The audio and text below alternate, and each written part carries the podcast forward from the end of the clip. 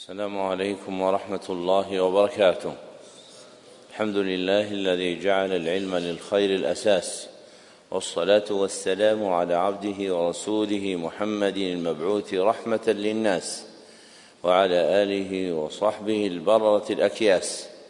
أما بعد فهذا شرح الكتاب السابع من برنامج أساس العلم في سنته الثامنة ثمان وثلاثين وأربعمائة وألف وتسع وثلاثين وأربعمائة وألف بمدينته مدينة بمدينته العاشرة مدينة نجران وهو كتاب المبتدأ في الفقه على مذهب الإمام أحمد بن حنبل رحمه الله لمصنفه صالح بن عبد الله بن حمد العصيمي. نعم. الحمد لله رب العالمين وصلى الله وسلم على نبينا محمد وعلى آله وصحبه أجمعين. اللهم اغفر لنا ولشيخنا وللحاضرين والمستمعين وجميع المسلمين.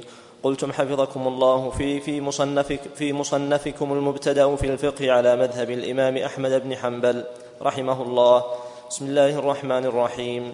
الحمد لله الذي أسدى إلينا الخير بإحسانه وأسبغ علينا فيض امتنانه وصلى الله وسلم على رسوله محمد وعلى آله وصحبه ومن بهديه تعبد. أما بعد فهذا مبتدأ تفقه ومقدمة ومقدمة ومقدمة متفقه على مذهب الفقيه الانبل الإمام أحمد بن حنبل. رتبته على نمط مخترع وأنموذج مفترع يناسب حال الابتداء ويرغب في مزيد الاعتناء لاحتوائه على نبذة ملمة من مسائل الطهارة والصلاة المهمة نفع الله به من شاء من العباد وادخره عنده إلى يوم التناد. ابتدأ المصنف وفقه الله كتابه بالبسملة ثم ثنى بالحمدلة ثم ثلث بالصلاة والسلام على محمد صلى الله عليه وسلم وعلى آله وصحبه. وقوله ومن بهديه تعبد إعلام بأن المقصود هو التعبد بهدي النبي صلى الله عليه وسلم. فالتصانيف الموضوعة في الفقه على مذهب أحمد أو غيره هي للإيصال إلى الدين الذي بعث به النبي صلى الله عليه وسلم. ثم ذكر أن هذا الكتاب مبتدأ تفقه ومقدمة متفقه على مذهب الفقيه الأنبل الإمام أحمد بن حنبل. جعله مصنفه على نمط مخترع وأنموذج مفترع. أي أسلوب جديد ومثال مبتكر والباعث له على ذلك أمران. أحدهما ملاحظة حال الابتداء. المذكور في قوله يناسب حال الابتداء بتقليل ألفاظه وتنويع مسالكه. والآخر الترغيب في الاعتناء بالفقه المذكور في قوله ويرغب ويرغب في مزيد الاعتناء لأن المتعلم إذا أحاط بجملة حسنة من علم أحبه فحمله ذلك على استكمال طلبه. ثم ذكر أن هذا المبتدأ مشتمل على نبذة ملمه من مسائل الطهارة والصلاة المهمة فهو مشتمل على قدر مختصر قليل من مسائل هذين البابين الطهارة والصلاة لشدة الحاجة إليهما. نعم. أحسن الله إليكم. قلتم حفظكم الله تعالى. المدخل في جملة من حدود الحقائق الفقهية المحتاج إليها ابتدأ المصنف وفقه الله بمدخل يجمع جملة من حدود الحقائق الفقهية لأن الحكم على الشيء موقوف على تصوره. والحدود الفقهية والحدود الفقهية تعين على تصور حقائق الأحكام بتقريبها والإعانة على فهمها. نعم. أحسن الله إليكم. قلتم حفظكم الله وهي خمسة حدود. الحد الأول حد الاستنجاء وهو إزالة نجس ملوث خارج من سبيل أصلي بماء أو إزالة حكمه بحجر ونحوه. الحد الثاني حد الاستجمار وهو إزالة حكم نجس ملوث خارج من سبيل أصلي بحجر ونحوه. الحد الثالث حد السواك وهو استعمال عود في أسنان ولثة ولسان لإذهاب التغير ونحوه. الحد الرابع حد الوضوء وهو استعمال ماء طهور مباح في الأعضاء الأربعة الوجه واليدين والرأس والرجلين على صفة معلومة. الحد الخامس حد الصلاة وهي أقوال وأفعال معلومة مفتتح بالتكبير مختتمة بالتسليم. ذكر المصنف وفقه الله خمسة حدود تتعلق بخمس من الحقائق الفقهية تتأكد الحاجة إليها في الطهارة والصلاة. والحد هو الوصف المحيط الكاشف عن ماهية الشيء. الوصف المحيط الكاشف عن ماهية الشيء. والماهية هي الحقيقة. فالحدود تميز الشيء عن غيره. وتقرب إدراكه للأفهام. فهذه الحدود الخمسة المذكورة تميز جملة من الحقائق الفقهية وفق وضعها شرعا. فالحد الأول حد الاستنجاء وهو إزالة نجس ملوث خارج من سبيل أصلي أو إزالة حكمه بحجر ونحوه. والإزالة الإعدام والنفي. فالاستنجاء مشتمل على إعدام ونفي شيء مخصوص. هو المذكور في قوله نجس ملوث أي مقذر فالتلويث التقذير.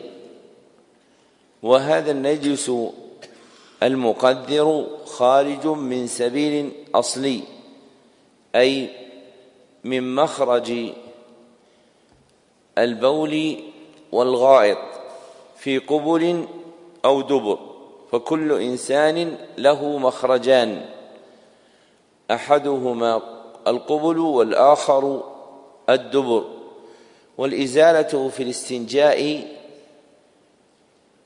تكون من شيئين والإزالة في الاستنجاء تكون بشيئين.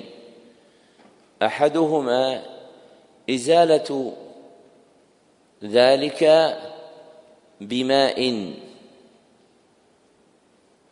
والآخر إزالته بحجر ونحوه كورق أو طين متحجر. فهذا وهذا كلاهما يندرج في حقيقة الاستنجاء. والفرق بينهما أن الإزالة بالماء حقيقية والإزالة بالحجر ونحوه حكمية كما سيأتي بيانه. فإنه بعد ذكره الحد الأول ذكر الحد الثاني فقال حد الاستجمار وهو إزالة حكم نجس ملوث خارج من سبيل أصلي بحجر ونحوه. والاستجمار يندرج في الاستنجاء فهو بعضه. فالاستنجاء عام من أفراده الاستجمار. والذي تتعلق به الإزالة في الاستجمار هو إزالة حكم النجس الملوث. إزالة حكم النجس الملوث. فيبقى من عينه ما يعذر العبد بتركه. فيبقى من عينه ما يعذر المرء بتركه لمشقة التحرز منه. لمشقة التحرز منه. وهو البلة التي تبقى بعد استعمال الحجر ونحوه. وهو البلة التي تبقى بعد استعمال الحجر ونحوه. فمن استجمر بحجر ونحوه بقي بعد الخارج بلة أي رطوبة. لا يزيلها إلا الماء ويعفى عنها لمشقة التحرز منها.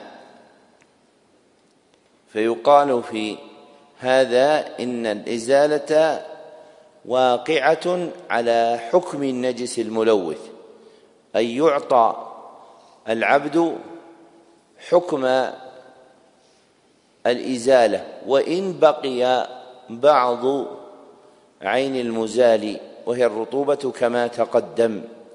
والحد الثالث حد السواك وهو كما قال استعمال عود في أسنان ورثة ولسان لإذهاب التغير ونحوه. واللثة بالتخفيف اللحمة التي تنغرز فيها الأسنان. فاللحمة المحيطة بالأسنان سفلا وعلوا تسمى لثة ولا يقال اللثة. فإذا استعمل السواك في الأسنان واللثة واللسان لإذهاب التغير ونحوه سمي فعله تسوكا. والعود مخصوص في أصح القولين وهو مذهب الحنابلة والسواك مخصوص في أصح القولين وهو مذهب الحنابلة باستعمال العود.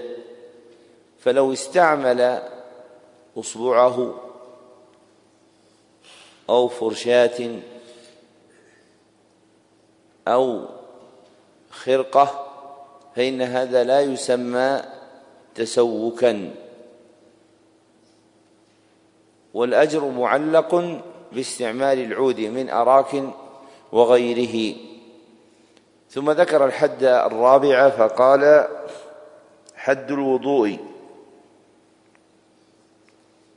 وهو استعمال ماء طهور مباح في الأعضاء الأربعة الوجه واليدين والرأس والرجلين على صفة معلومة. أي مبينة شرعا. فمتعلق الوضوء استعمال ماء موصوف بكونه طهورا مباحا. وخرج باستعمال الماء الطهور نوعان الماء الطاهر والماء النجس. وخرج باستعمال المباح ما ليس مباحا وهو الماء المحرم كالمسروق أو المغصوب أو الموقوف على غير وضوء. فمن استعمل ماء محرما في الوضوء لم يقع عليه شرعا اسم الوضوء. فوضوءه باطل لا يصح. وهذا مذهب الحنابلة. وأما الجمهور فيرون صحة وضوئه مع لحوق الإثم له. فيرون صحة وضوئه مع لحوق الإثم له. فوضوءه صحيح وهو آثم. وهذا أرجح. فلا يلزم في صدق حد الوضوء قيد المباح. فالوضوء شرعا هو استعمال ماء طهور في الأعضاء الأربعة إلى آخره. والأعضاء الأربعة المذكورة هي محل الوضوء من البدن فالجوارح المخصوصة باستعمال الماء فيها هي الأربعة الوجه واليدين والرأس والرجلين. ثم ذكر الحد الخامس فقال حد الصلاة وهي أقوال وأفعال معلومة مفتتحة بالتكبير مختتمة بالتسليم. ومعنى قوله معلومة أي مبينة شرعا. ومعنى التكبير قول الله أكبر عند ابتداء الصلاة وهي تكبيرة الإحرام. ومعنى قوله مختتمة بالتسليم أي قول السلام عليكم ورحمة الله في آخر الصلاة.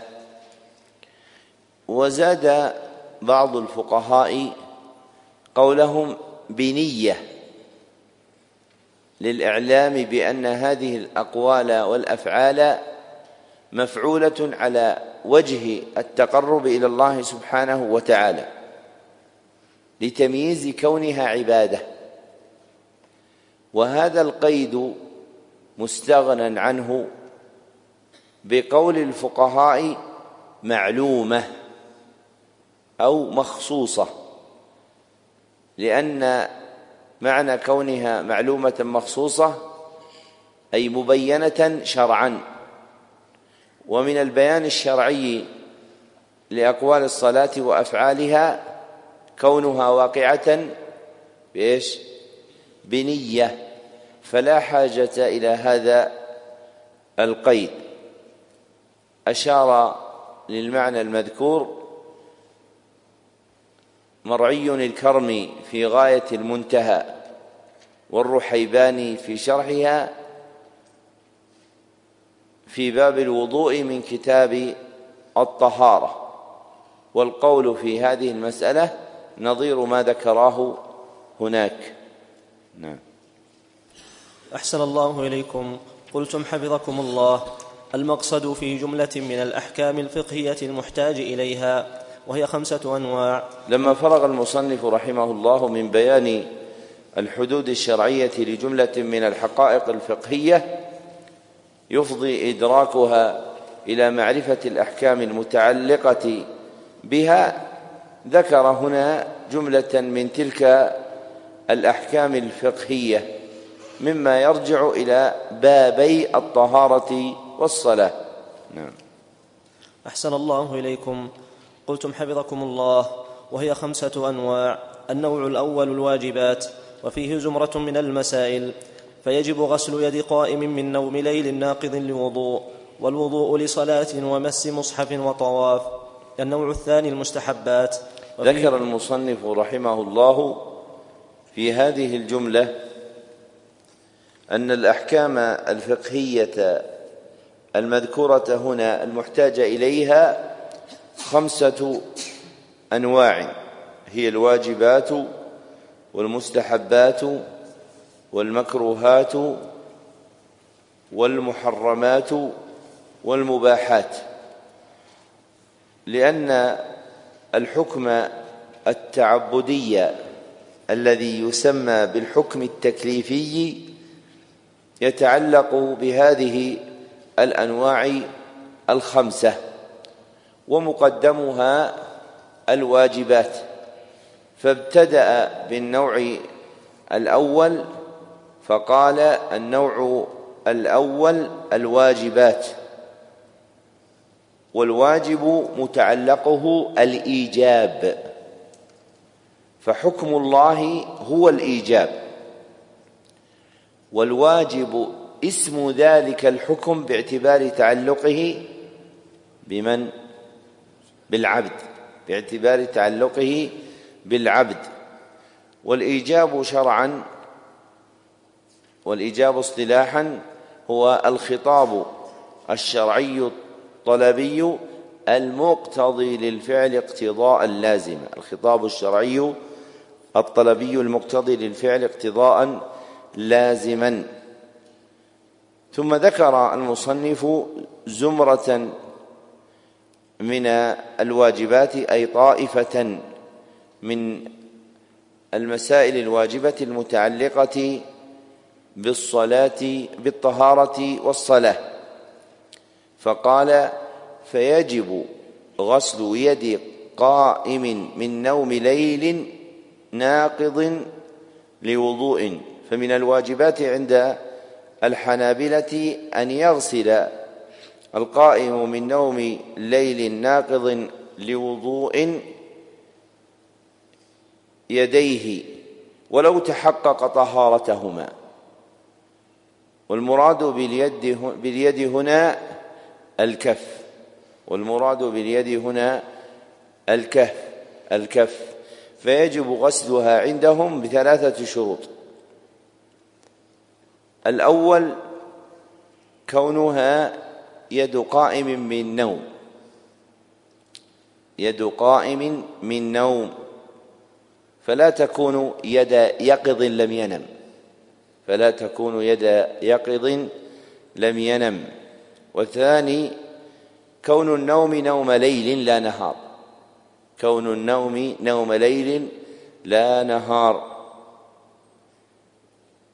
والليل يبتدئ متى؟ من غروب الشمس. مو بعد صلاة المغرب. من غروب الشمس. فإذا غربت الشمس دخل الليل ومنتهاه طلوع الفجر الثاني. والثالث تحقق نقضه الوضوء. تحقق نقضه الوضوء. والناقض للوضوء من النوم عند الحنابلة هو نوم غير يسير من قائم وقاعد نوم غير يسير من قائم وقاعد. فإن كان كثيرا منهما أو مطلقا من مضطجع فإنه ينقض الوضوء. فإذا وجدت هذه الشروط الثلاثة فإنه يجب غسل الكف. وهذه المسألة من مفردات الحنابلة أي خلافا للمذاهب الثلاثة الحنفية والمالكية والشافعية. فمصطلح المفردات عند الحنابلة يراد به المسائل الفقهية التي هي عندهم خلاف المذاهب الثلاثة الأخرى. والقول الذي هم عليه هو الراجح لقوله صلى الله عليه وسلم إذا استيقظ أحدكم من نومه فلا يغمس يده في الإناء حتى يغسلها ثلاثا فإنه لا يدري أين باتت يده. متفق عليه واللفظ لمسلم. وعلة الأمر بغسل اليدين هي ملامسة الشيطان للنائم ليلا. ملامسة أن الشيطان للنائم ليلا. في أحسن الأقوال وهو اختيار ابن تيمية الحفيد وصاحبه أبي عبد الله بن القيم. فإن الشيطان إذا نام العبد لامسه كما ثبت في الصحيحين إذا نام أحدكم عقد الشيطان على قافيته الحديث وفيهما أيضا إذا استيقظ أحدكم من نومه فليستنثر ثلاثا فإن الشيطان يبيت على خيشومه وفي لفظ خياشيمه. فالأحاديث المنقولة في ما يقع في نوم الليل من تسلط الشيطان تدل على كونه ملامسا الإنسان فمما يدفع به عن الإنسان ثقل الشيطان غسله يديه ثلاثا عند استيقاظه من نوم الليل. ثم ذكر أن من الواجبات أيضا عند الحنابلة الوضوء لصلاة ومس مصحف وطواف. فقال والوضوء لصلاة ومس مصحف وطواف. فيجب الوضوء في ثلاثة أبواب. أحدها إرادة الصلاة فرضا أو نفلا. فيجب على مريد الصلاة أن يكون على وضوء وهذا أمر مجمع عليه لا اختلاف فيه. وثانيها مس المصحف وهو لمسه مباشرة بلا حائل وهو لمسه مباشرة بلا حائل فيفضي إليه ملاقيا له ببشرته بيد أو غيره من جسده فيجب عليه أن يتوضأ لمس المصحف وهو قول الأئمة الأربعة لحديث عمرو بن حزم أن في كتاب النبي صلى الله عليه وسلم له أن لا يمس القرآن إلا طاهر وهو الراجح. وثالثها الطواف حول الكعبة وهو مذهب الأئمة الثلاثة أيضا لحديث ابن عباس الطواف حول البيت صلاة. الحديث رواه الترمذي وغيره. والصواب أنه موقوف من كلام ابن عباس. وهو القول المشهور المعروف في طبقات الأمة. فلم ينقل خلافه إلا عن بعض صغار التابعين واتباع التابعين في مقابل جمهور المسلمين فكأنه من الشرائع المستقرة عندهم التي أغنى استقرارها وشهرتها عن نقل خاص فيها. فيجب على العبد عند إرادة الصلاة أو مس المصحف أو الطواف أن يتوضأ لأجلها. نعم. أحسن الله إليكم. قلتم حفظكم الله. النوع الثاني المستحبات وفيه زمرة من المسائل. فيستحب للمتخلي عند دخول خلاء قول بسم الله بسم الله اللهم إني أعوذ بك من الخبث والخبائث. وبعد خروج منه قول غفرانك الحمد لله الذي أذهب عني الأذى وعافاني. وتقديم رجله اليسرى عند دخوله واليمنى عند الخروج منه.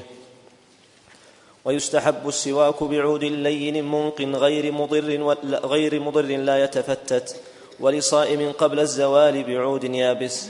واستحداد وهو حلق العانة وحف شارب أو قص طرفه وتقليم ظفر ونتف إبط فإن شق حلقه أو تنور.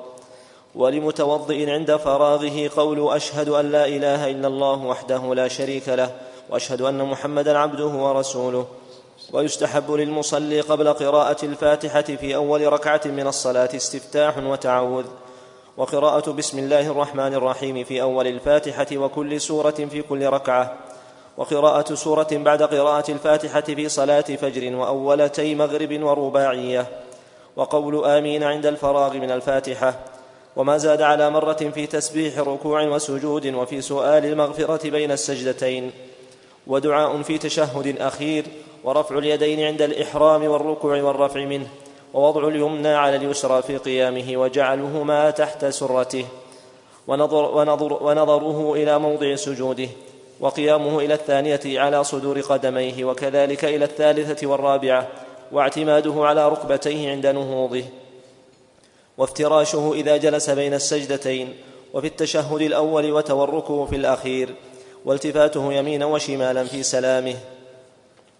ذكر المصنف وفقه الله النوع الثاني من الأحكام الفقهية المذكورة هنا وهو المستحبات ومتعلق هذا الحكم هو الاستحباب.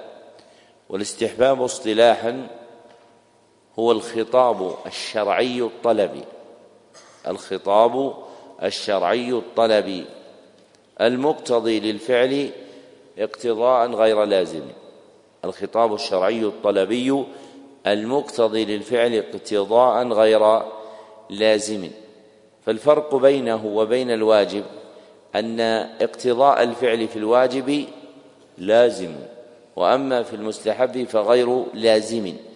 وذكر طائفة من المستحبات المتعلقة بالطهارة والصلاة فقال فيستحب للمتخلي عند دخول خلاء قول بسم الله اللهم إني أعوذ بك من الخبث والخبائث. فمن المستحبات عند الحنابلة وفاقا للثلاثة أبي حنيفة ومالك والشافعي قول المتخلي عند دخوله الخلاء أي موضع قضاء الحاجة. بسم الله. اللهم إني أعوذ بك من الخبث والخبائث. وهو ذكر مؤلف من جملتين. إحداهما التسمية بقوله بسم الله ورويت في حديث ضعيف. والأخرى قول اللهم إني أعوذ بك من الخبث والخبائث. متفق عليه من حديث أنس رضي الله عنه. يقول المتخلي هذا الذكر عند إرادة دخول الخلاء. فإذا أراد دخول الخلاء قاله. وإذا كان في فضاء لا بناء فيه فإنه يقوله عند الشروع في تشمير ثيابه أي رفع ثيابه لإرادة قضاء الحاجة. فإذا شرع يشمرها قال هذا الذكر. ثم ذكر مستحبا آخر فقال وبعد خروج منه قول غفرانك الحمد لله الذي أذهب عني الأذى وعافاني. فإذا خرج المتخلي من الخلاء استحب له عند الحنابلة وفاقا للثلاثة أيضا الإتيان بهذا الذكر المركب من جملتين. إحداهما قول غفرانك. وثبت هذا عند الترمذي من حديث عائشة رضي الله عنها مرفوعا بإسناد حسن. والآخر قول الحمد لله الذي أذهب عني الأذى وعافاني. وروي عند ابن ماجه من حديث أنس ولا يصح. ويقول المتخلي هذا الذكر عند خروجه من الخلاء أي إذا برز منه وفارقه أي إذا برز منه وفارقه. فإذا خرج من موضع قضاء الحاجة في بنيان ككنيف ونحوه فإنه يقول هذا الذكر. وإن تخلى في فضاء فإنه يقوله بعد فراغه إذا أرسل ثيابه بعد تشميرها إذا أرسل ثيابه بعد تشميرها أي إذا رد ثيابه إلى ما كانت عليه قبل قضاء الحاجة.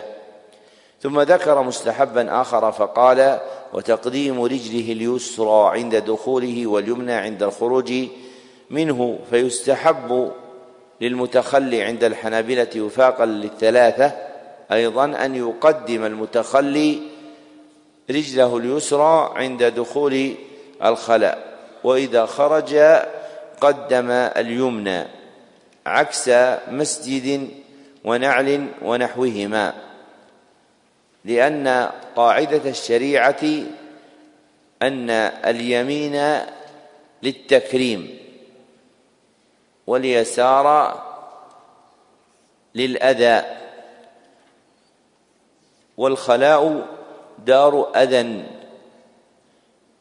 فالحاجة التي يجدها الإنسان في بدنه أذى له. فإذا أراد أن يتخلى داخلا قدم اليسرى.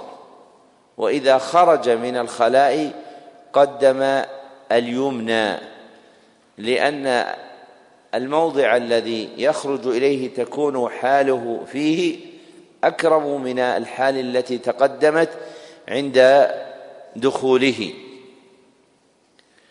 ثم ذكر مستحبا آخر فقال ويستحب السواك بعود لين منق غير مضر لا يتفتت فمن المستحبات عند الحنابلة وفاقا للثلاثة السواك وآلته العود فقط. دون غيره من أراك ونحوه.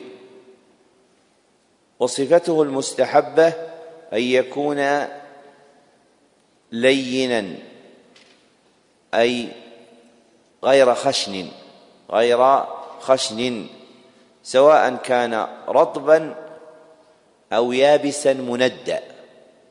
سواء كان رطبا أو يابسا مندا أي مبلولا بماء ونحوه وأن يكون منقيا أي مذهبا للتغير مزيلا له أي مذهبا للتغير مزيلا له وأن يكون غير مضر أي لا يلحق العبد منه ضرر أي لا يلحق العبد منه ضرر فلا يجرح ولا يؤذي. وألا يتفتت لأن تفتته مضاد لغرض السواك. فغرض السواك هو التطهير وإظهار وإذهاب التغير. فغرض السواك هو التطهير وإذهاب التغير. وإذا كان السواك مما يتفتت لم يحصل به الغرض الغرض المذكور. ثم ذكر مستحبا آخر فقال ولصائم قبل الزوال بعود يابس. أي يستحب عند الحنابلة أن يستاك الصائم قبل الزوال بعود يابس.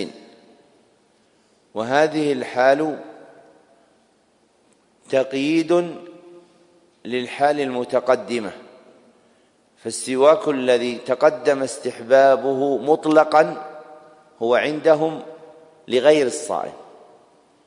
وأما الصائم فإنه يستحب له السواك قبل الزوال بعود يابس. فصيام فسواك الصائم مستحب بشرطين. فسواك الصائم مستحب بشرطين. أحدهما أن يكون بعود يابس لا رطب. أن يكون بعود يابس لا رطب. والآخر أن يكون قبل الزوال أن يكون قبل الزوال.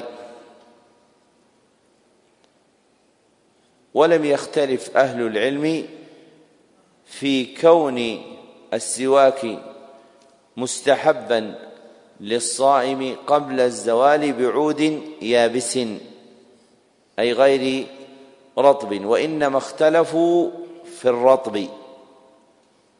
وسيأتي أنه مباح عند الحنابلة. والصحيح ما عليه الجمهور أن السواك للصائم مستحب مطلقا. أن السواك للصائم مستحب مطلقا. برطب بعود رطب أو غير رطب قبل الزوال أو بعده.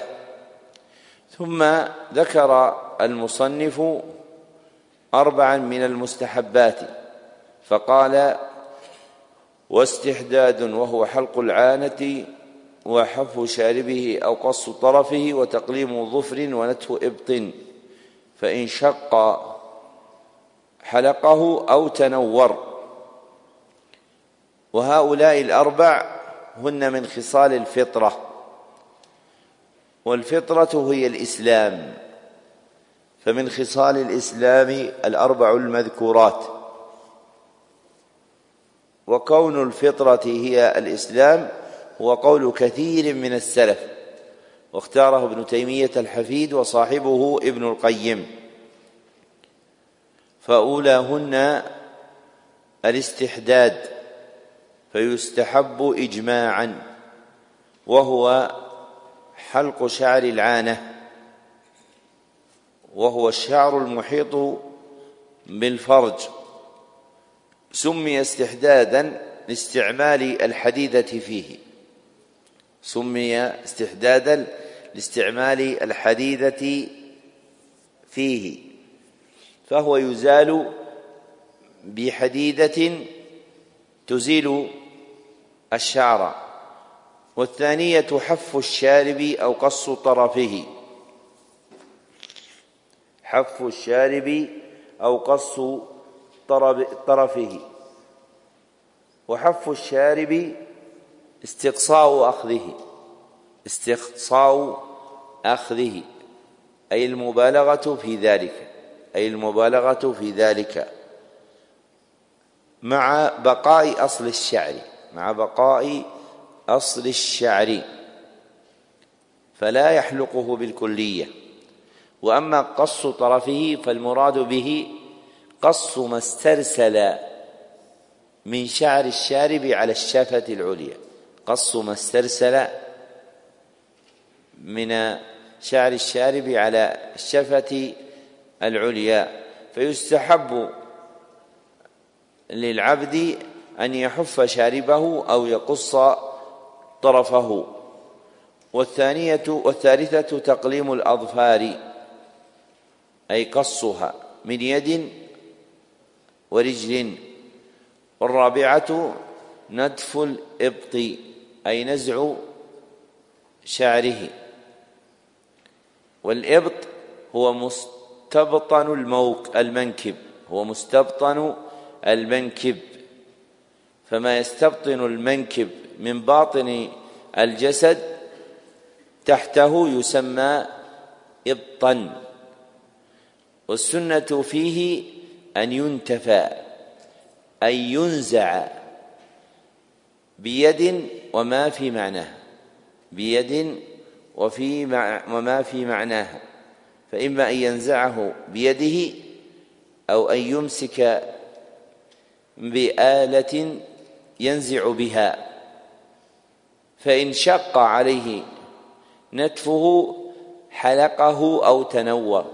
أي استعمل حديدة في حلقه كالواقع في الاستحداد أو تنور أي استعمل النورة وهي أخلاط إذا جعلت على الشعر تساقطت فهي مما يقع عليه اسم مزيل الشعر فهي مما يقع عليه اسم مزيل الشعر وفي معناه كل مزيل للشعر لم يكن في استعماله ضرر وفي معناه كل مزيل للشعر لم يكن في استعماله ضرر.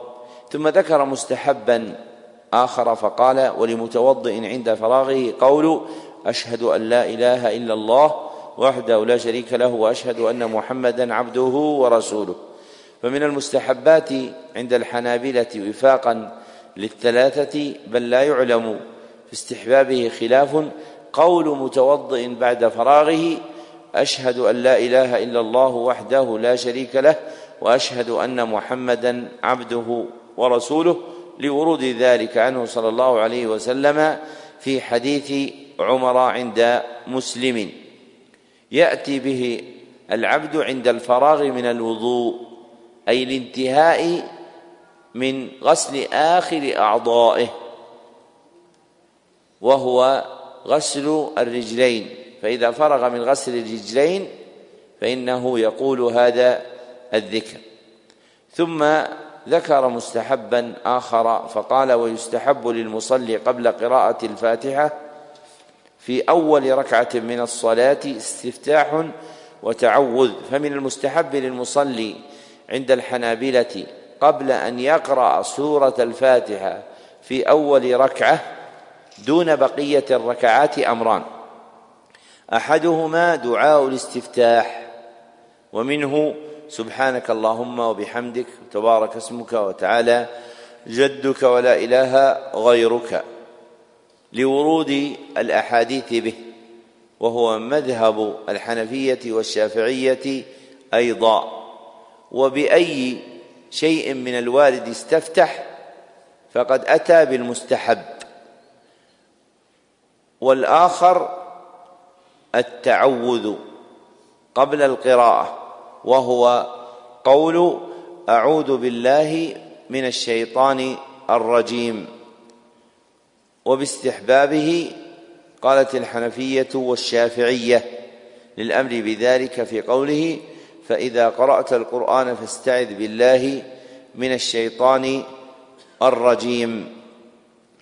ثم ذكر مستحبا آخر فقال وقراءة بسم الله الرحمن الرحيم في أول الفاتحة وكل سورة في كل ركعة. فمن المستحب للمصلي عند الحنابلة وفاقا للحنفية البسملة في أول الفاتحة وفي كل سورة في كل ركعة. فإذا أراد أن يقرأ الفاتحة فاستعاذ قال بسم الله الرحمن الرحيم. فإذا أراد أن يقرأ الفاتحة في الركعة الثانية والثالثة والرابعة فإنه يقول بسم الله الرحمن الرحيم. فالتعوذ سنة مستحبة في الركعة الأولى وأما البسملة فمستحبة قبل الفاتحة في كل ركعة. وكذلك يستحب قول البسملة في كل سورة في كل ركعة فإذا قرأ في الركعة الأولى بعد الفاتحة سورة فإنه يقول في أولها بسم الله الرحمن الرحيم. وقراءة السورة تكون في الركعتين الأوليين من ثنائية وهي الفجر. أو ثلاثية وهي المغرب أو رباعية وهي الظهر والعصر والعشاء. والمستحب أن يقرأ سورة فيبتدئ بها من أولها حتى يختمها. فيقرأ في الركعة الأولى مثلا الضحى وفي الثانية التين ويبسمل في أول كل. ثم ذكر مستحبا آخر فقال وقراءة سورة بعد قراءة الفاتحة في صلاة فجر وأولتي مغرب ورباعية. فمن المستحب للمصلي عند الحنابلة أن يقرأ سورة بعد الفاتحة في كل ركعة من صلاة الفجر وفي الركعتين الأوليين من صلاة المغرب ومن الرباعية وهي الظهر والعصر والعشاء للأحاديث الواردة في ذلك عن النبي صلى الله عليه وسلم. ويقرأ كما تقدم السورة تامة فهي الصفة المعروفة في هديه صلى الله عليه وسلم. فلو أراد أن يقرأ بعد الفاتحة الفاتحة. ما حكمه؟ ارفع كتابك يا أخي. لو أراد أن يقرأ بعد الفاتحة الفاتحة. نعم. لأن إيش؟ طيب هو قرأ الفاتحة الآن. يقرأها بعد الركن؟ تبطل صلاته؟ جاب الركن.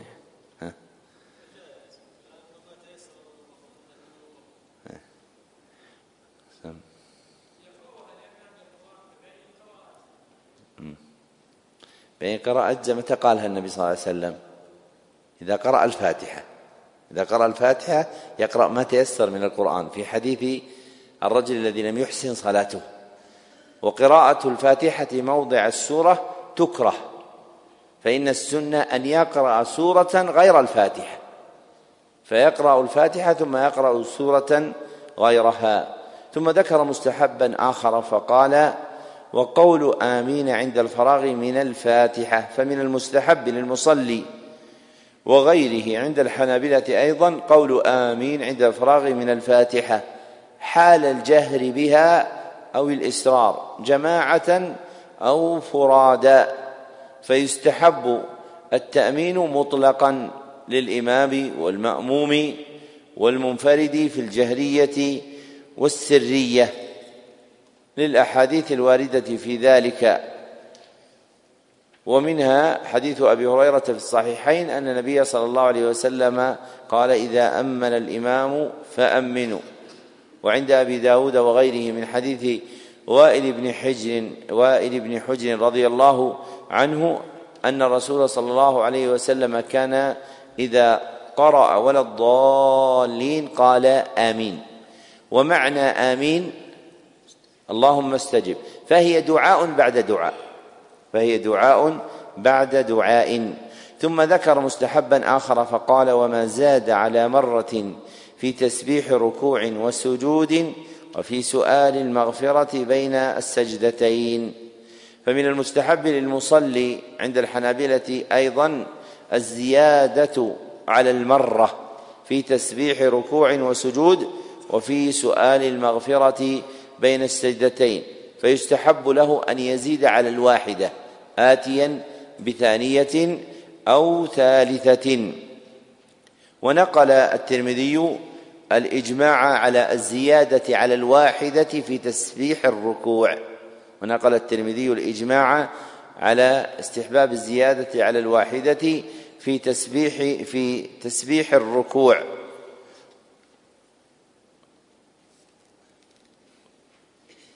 وأكمل التسبيح وسؤال المغفرة في هذه المحال الثلاثة هو ما جاء عن النبي صلى الله عليه وسلم. فإذا ركع فإنه يقول سبحان ربي إيش؟ العظيم. وإذا سجد فإنه يقول سبحان ربي الأعلى. وإذا سأل المغفرة فإنه يقول ربي ربي اغفر لي. ثم ذكر مستحبا آخر فقال ودعاء في تشهد أخير.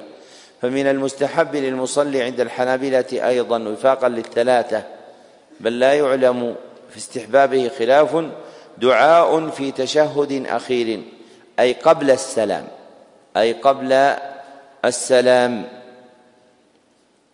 لما ثبت في الصحيحين في حديث ابن مسعود رضي الله عنه أن النبي صلى الله عليه وسلم لما ذكر التشهد قال ثم يتخير من الدعاء أعجبه إليه فيدعو.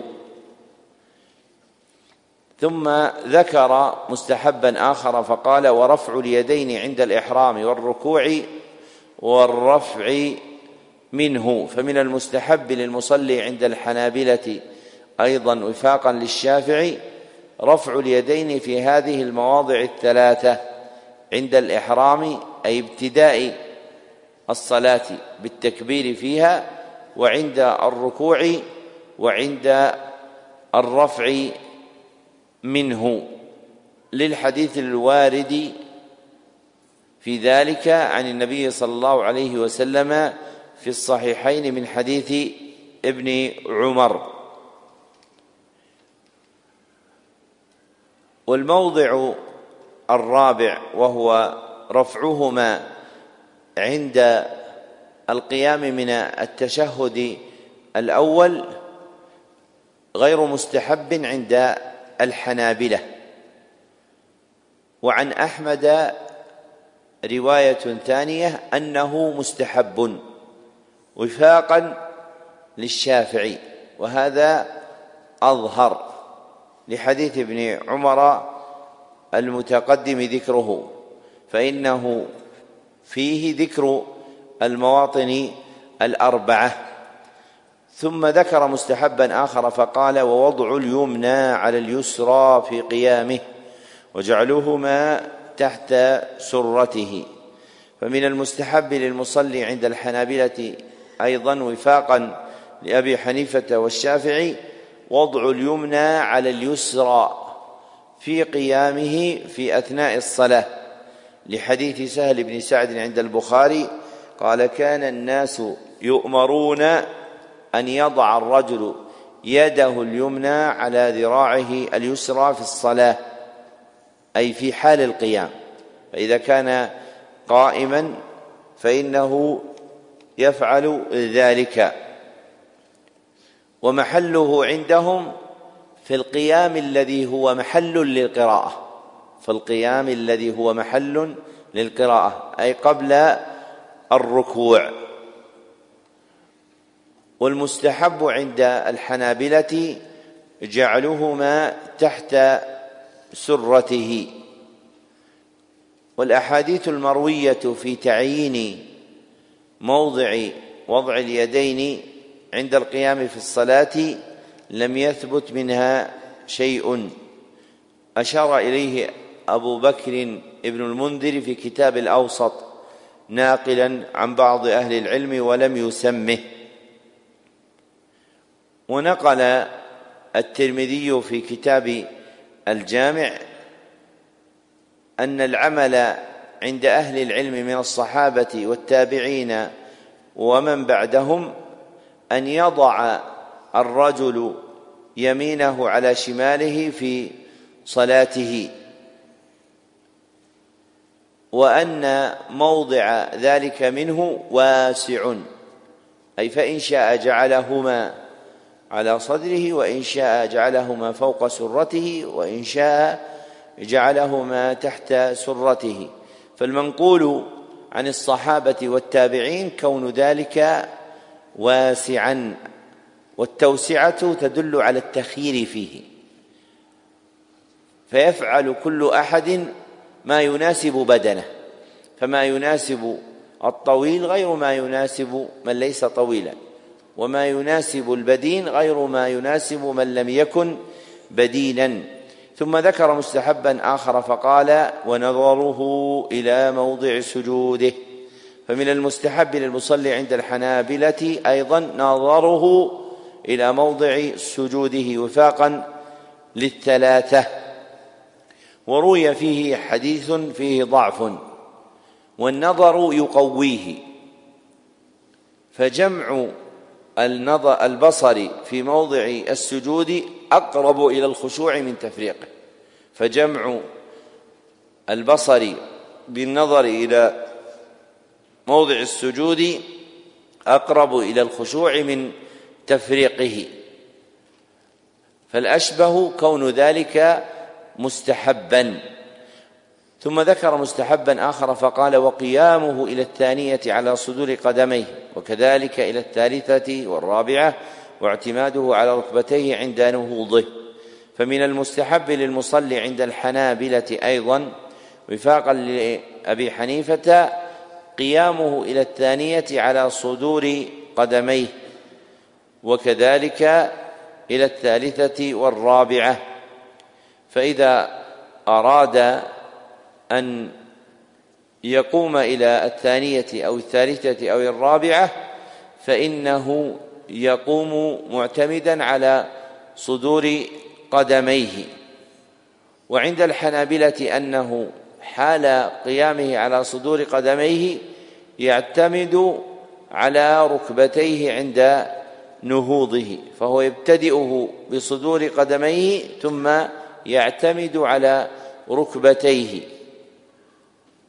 وفي رواية عن الإمام أحمد أنه يعتمد على يديه لما في حديث مالك بن الحويرث عند البخاري لما ذكر صفة صلاة النبي صلى الله عليه وسلم أنه قال ثم اعتمد على يديه.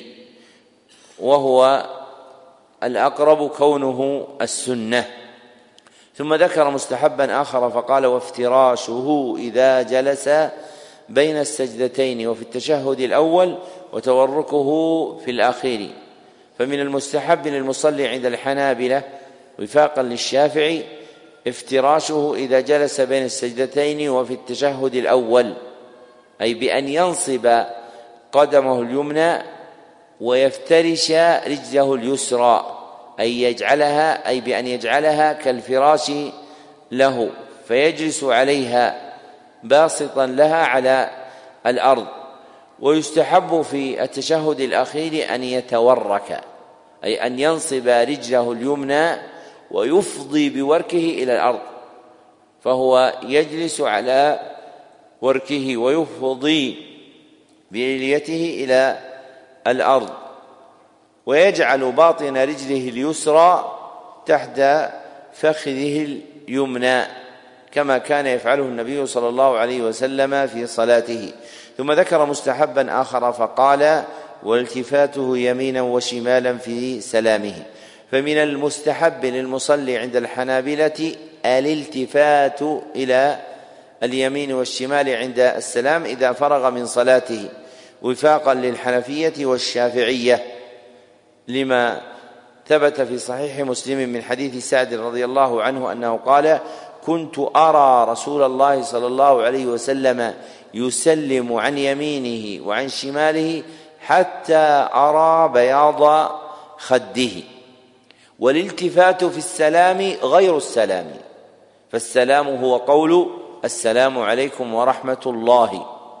وأما الالتفات فهو أن يلوي عنقه ذات اليمين في الأولى وذات الشمال في الثانية. فلو أن مصليا عند فراغه من صلاته سلم بلا التفات صحت صلاته. لأن الالتفات سنة. نعم. أحسن الله إليكم. قلتم حفظكم الله. النوع الثالث المباحات. وفيه زمرة من المسائل. فيباح لصائم السواك قبل الزوال بعود رطب. وتباح قراءة القرآن مع حدث أصغر. ونجاسة ثوب وبدن وفم. ومعونة متوضئ. ذكر المصنف وفقه الله نوعا ثالثا من أنواع الأحكام وهو المباحات ومتعلقه الإباحة وهي اصطلاحا الخطاب الشرعي الطلبي المخير بين الفعل والترك. الخطاب الشرعي الطلبي المخير بين الفعل والترك.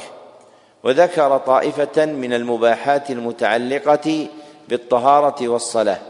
فقال فيباح لصائم السواك قبل الزوال بعود رطب. فمن المباح للصائم عند الحنابلة السواك قبل الزوال للصائم بعود رطب لأنه مظنة التحلل. فأبيح له ولم يسن. فأبيح له ولم يسن. حفظا لحرمة الصيام. وقد تقدم أن الراجح هو مذهب الجمهور أن السواك يستحب للصائم مطلقا لا فرق بين عود رطب أو غير رطب ولا ما قبل الزوال ولا ما بعده. ثم ذكر مباحا آخر فقال وتباح قراءة القرآن مع حدث أصغر ونجاسة ثوب وبدن وفم. فمن المباح عند الحنابلة قراءة القرآن مع حدث أصغر والحدث الأصغر ما أوجب وضوءا لا غسلا. فيباح له أن يقرأ القرآن ولو كان محدثا حدثا أصغر وفاقا للثلاثة بل لا يعلم فيه خلاف. أن يقرأ القرآن في تلك الحال بشرط أن تكون قراءته من غير مس المصحف من غير مس المصحف. ويباح عند الحنابلة أيضا قراءته مع نجاسة ثوب وبدن وفم.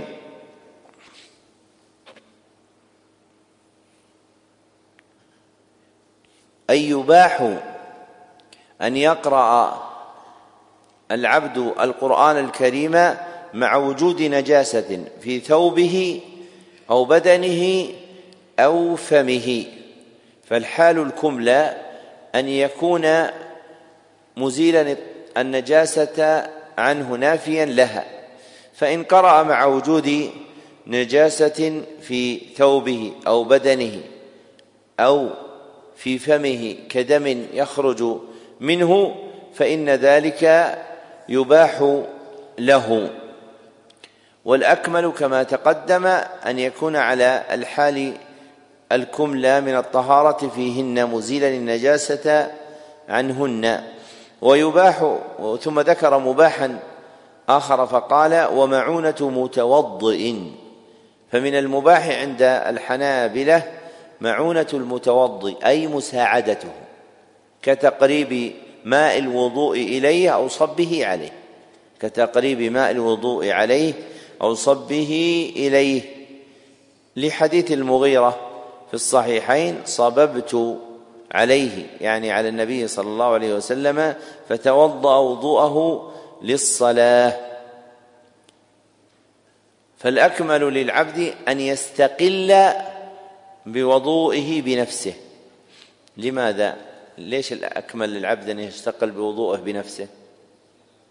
ما الجواب؟ أحسن. لأنه عبادة.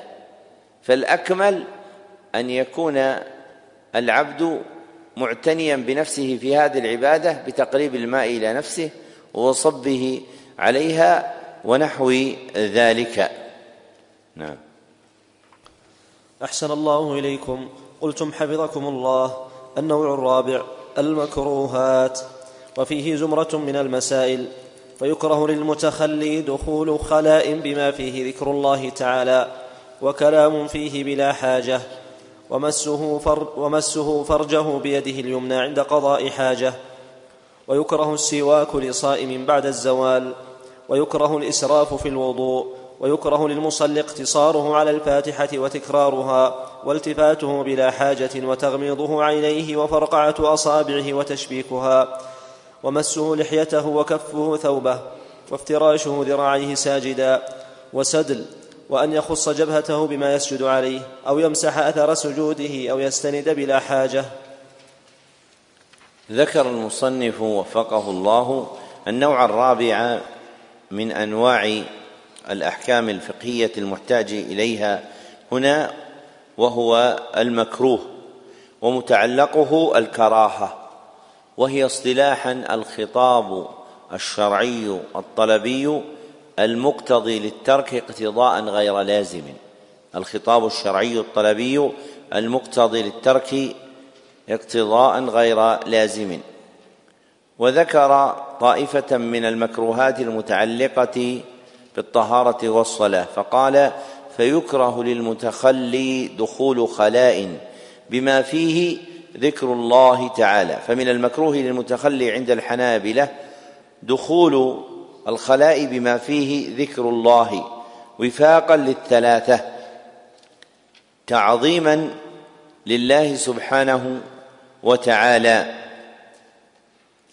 وروي فيه حديث أنس عند الأربعة أن الرسول صلى الله عليه وسلم كان إذا دخل الخلاء وضع خاتمه وكان يضع خاتمه لما فيه من ذكر الله ففيه نقش محمد رسول الله والحديث المذكور فيه ضعف.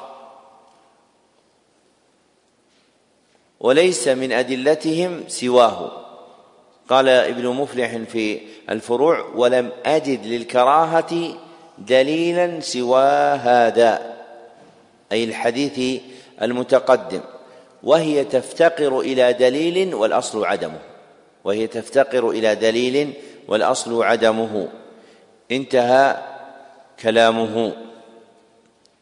والقول بالكراهة هنا فيه قوة. لما سيأتي من أن الكلام في الخلاء بشيء فيه ذكر الله مكروه. فإذا كان الكلام بشيء فيه ذكر الله مكروه للأدلة الواردة فالدخول بشيء فيه ذكر الله مكروه أيضا. ومقصودهم ما لا يكون مستورا. ومقصودهم ما لا يكون مستورا. لأن المغطى يزول عنه حكم الكراهة بتغطيته. ثم ذكر مكروها آخر فقال وكلام فيه بلا حاجة. أي من المكروه للمتخلي عند الحنابلة كلام في الخلاء بلا حاجة. ومرادهم الكلام بما سوى ذكر الله. ومرادهم الكلام بما سوى ذكر الله. لأن الكلام بلا حاجة في الخلاء خلاف الأدب فالمروءة إمساك المتخلي عن الكلام تعجيلا بقضاء حاجته تعجيلا بقضاء حاجته فلا يشغل عنها. وأما الكلام بما فيه ذكر الله فمكروه قطعا. لما ثبت في صحيح مسلم من حديث ابن عمر رضي الله عنهما أن النبي صلى الله عليه وسلم سلم عليه وهو يبول فلم يرد على المسلم وجاء مثله في حديث المهاجر بن قنفذ عند أبي داود وأنه قال إني كرهت أن أذكر الله على غير طهر. فالكلام بشيء فيه ذكر الله في الخلاء مكروه قطعا وإلحاق ما سبق بالدخول بشيء فيه ذكر الله ظاهر من أنه يجري مجراه في الحكم لأن المقصود هو تعظيم الله بترك ذكره أو الدخول بشيء فيه ذكره سبحانه. ثم ذكر مكروها آخر فقال ومسه فرجه بيده اليمنى عند قضاء الحاجة.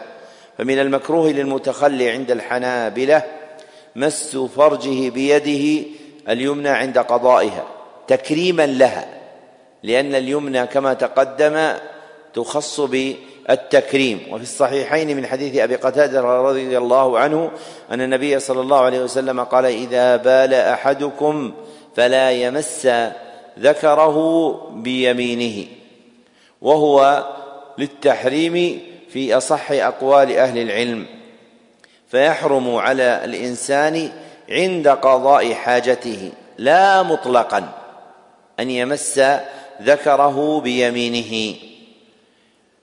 ثم ذكر مكروها آخر فقال ويكره السواك لصائم بعد الزوال فمن المكروه عند الحنابلة وفاقا للشافعية السواك لصائم بعد الزوال مطلقا فلا فرق بين عود رطب أو يابس. والأحاديث الواردة في السواك لم تقيد بزمن. فالراجح عدم كراهته وهو مذهب الحنفية والمالكية. وبما تقدم إذا ضم إلى هذه المسألة علم أن أحكام السواك للصائم عند الحنابلة كم نوع؟ ثلاثة أنواع. أن أحكام السواك للصائم عند الحنابلة ثلاثة أنواع. أولها إيش؟ الاستحباب. متى؟ ما الجواب؟ ها؟ إيش؟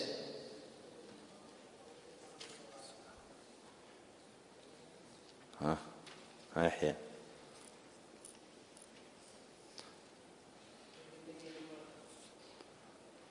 للصائم إحنا نقول مهم مطلقا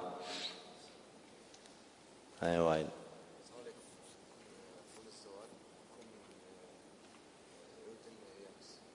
لصائم بعود يابس قبل الزوال.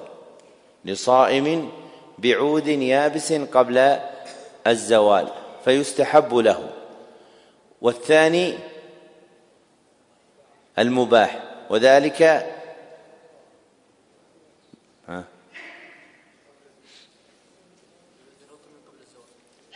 بعود رطب قبل الزوال بعود رطب قبل الزوال. والثالث الكراهة متى؟ بعود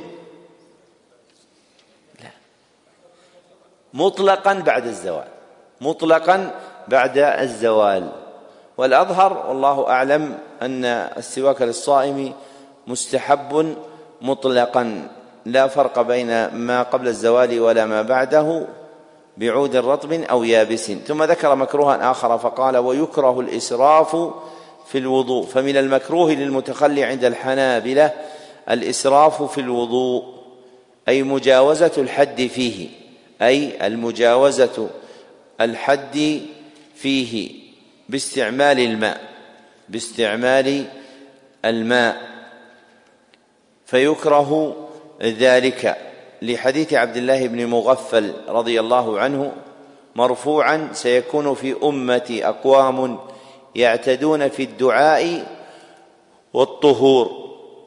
فمن جملة الاعتداء في الطهور وقوع الإسراف فيه بمجاوزة الحد المأذون به من استعمال الماء أو صفة ما يغسل من أعضاء الوضوء أو يمسح.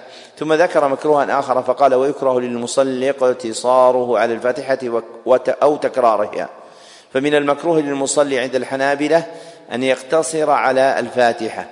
في غير ثالثة مغرب وأخيرتي رباعية. وأما الاقتصار عليها في أخيرة ثالثة مغرب والثالثة والرابعة من رباعية فهو عندهم مستحب فالكراهة محلها في الركعتين الأوليين وفاقا للثلاثة. وكذا يكره تكرارها أي بأن يقرأها مرة ثانية بعد الفاتحة ابتغاء كونها محل السورة لأن السنة قراءة سورة بعد الفاتحة في ثنائية هي الفجر أو الركعتين الأوليين من المغرب والرباعية الظهر والعصر والمغرب والعشاء فلا يقتصر على الفاتحة فيها ولا يكررها. ثم ذكر مكروها آخر فقال والتفاته بلا حاجة فمن المكروه للمصلي عند الحنابلة وفاقا للثلاثة التفاته بلا حاجة. وحكاه ابن حجر في فتح الباري اجماعا لقوله صلى الله عليه وسلم لما ذكر الالتفات في الصلاة هو اختلاس يختلسه الشيطان من صلاة العبد أي كالسرقة التي يصيبها خلسة التي يصيبها الشيطان خلسة من صلاة العبد. وإذا كان الالتفات لحاجة كترقب عدو أو خوف أو نحوه لم يكره فالكراهة ترتفع عند الحاجة. فالكراهة ترتفع عند حاجة كما أن المحرم يرتفع عند الضرورة كما أن المحرم يرتفع عند الضرورة. ثم ذكر مكروها آخر فقال وتغميضه عينيه. فمن المكروه للمصلي عند الحنابلة أن يغمض عينيه بإغلاقهما في صلاته. فتغميض العينين هو إغلاقهما في الصلاة لأنه من فعل اليهود في صلاتهم وهو مظنة النوم وعلامة الكسل. فيمتنع المرء منه ولا يفعله. فإن كان لحاجة كخوف محذور أو كف بصره عن مشغل لم يكره. فإن كان لحاجة كخوف محذور أو ما يشغله في صلاته فإنه لا يكره. فهو لا يطلب لذاته وإنما يطلب لدفع شيء يشغل عن الصلاة. يعني لا يستحصل به الإنسان على الخشوع يغمض عينيه حتى يخشى. لكن إن كان أمامه شيء مشغل له فلا بأس حينئذ بأنه بأن يغمض عينيه. فلا يكره له التغميض هنا. بل ذكر ابن القيم أن القول بالاستحباب في هذه الحال أقرب إلى أصول الشرع ومقاصده أي مع وجود المشغل المزعج عن الخشوع. ثم ذكر مكروها آخر فقال وفرقعة أصابعه وتشبيكها فمن المكروه للمصلي عند الحنابلة فرقعة أصابعه وتشبيكها والفرقعة غمزها أو مدها حتى تصوت. غمزها أو مدها حتى تصوت. فإما أن يغمزها بالضغط عليها حتى يخرج منها الصوت المعروف وإما أن يمدها حتى تصوت. فإذا شد الإنسان يده مدا لها فإنها تفرقع. وتشبيكها إدخال أصابع إحدى يديه في الأخرى. فيكره هذا وهذا إجماعا ذكره ابن قدامة في المغني. ثم ذكر مكروها آخر فقال ومس لحيته وكفه توبة. فمن المكروه للمصلي عند الحنابلة مسه لحيته لأنه عبث ينافي الخشوع. وفاقا للثلاثة. وفاقا للثلاثة. والمراد بكف الثوب جمعه وطيه. جمعه وطيه. فيكره للمصلي أن يكف ثوبه. لحديث ابن عباس في الصحيحين نهيت أن أكف ثوبا أو شعرا لأن صورة الكف هي صورة المشتغل بالدنيا المتعلق بها فالمناسب للصلاة اقبالا عليها ترك ذلك فإن من أراد أن يدخل في شغل كف ثوبه. من أراد أن يدخل في شغل من شغل الدنيا كف ثوبه.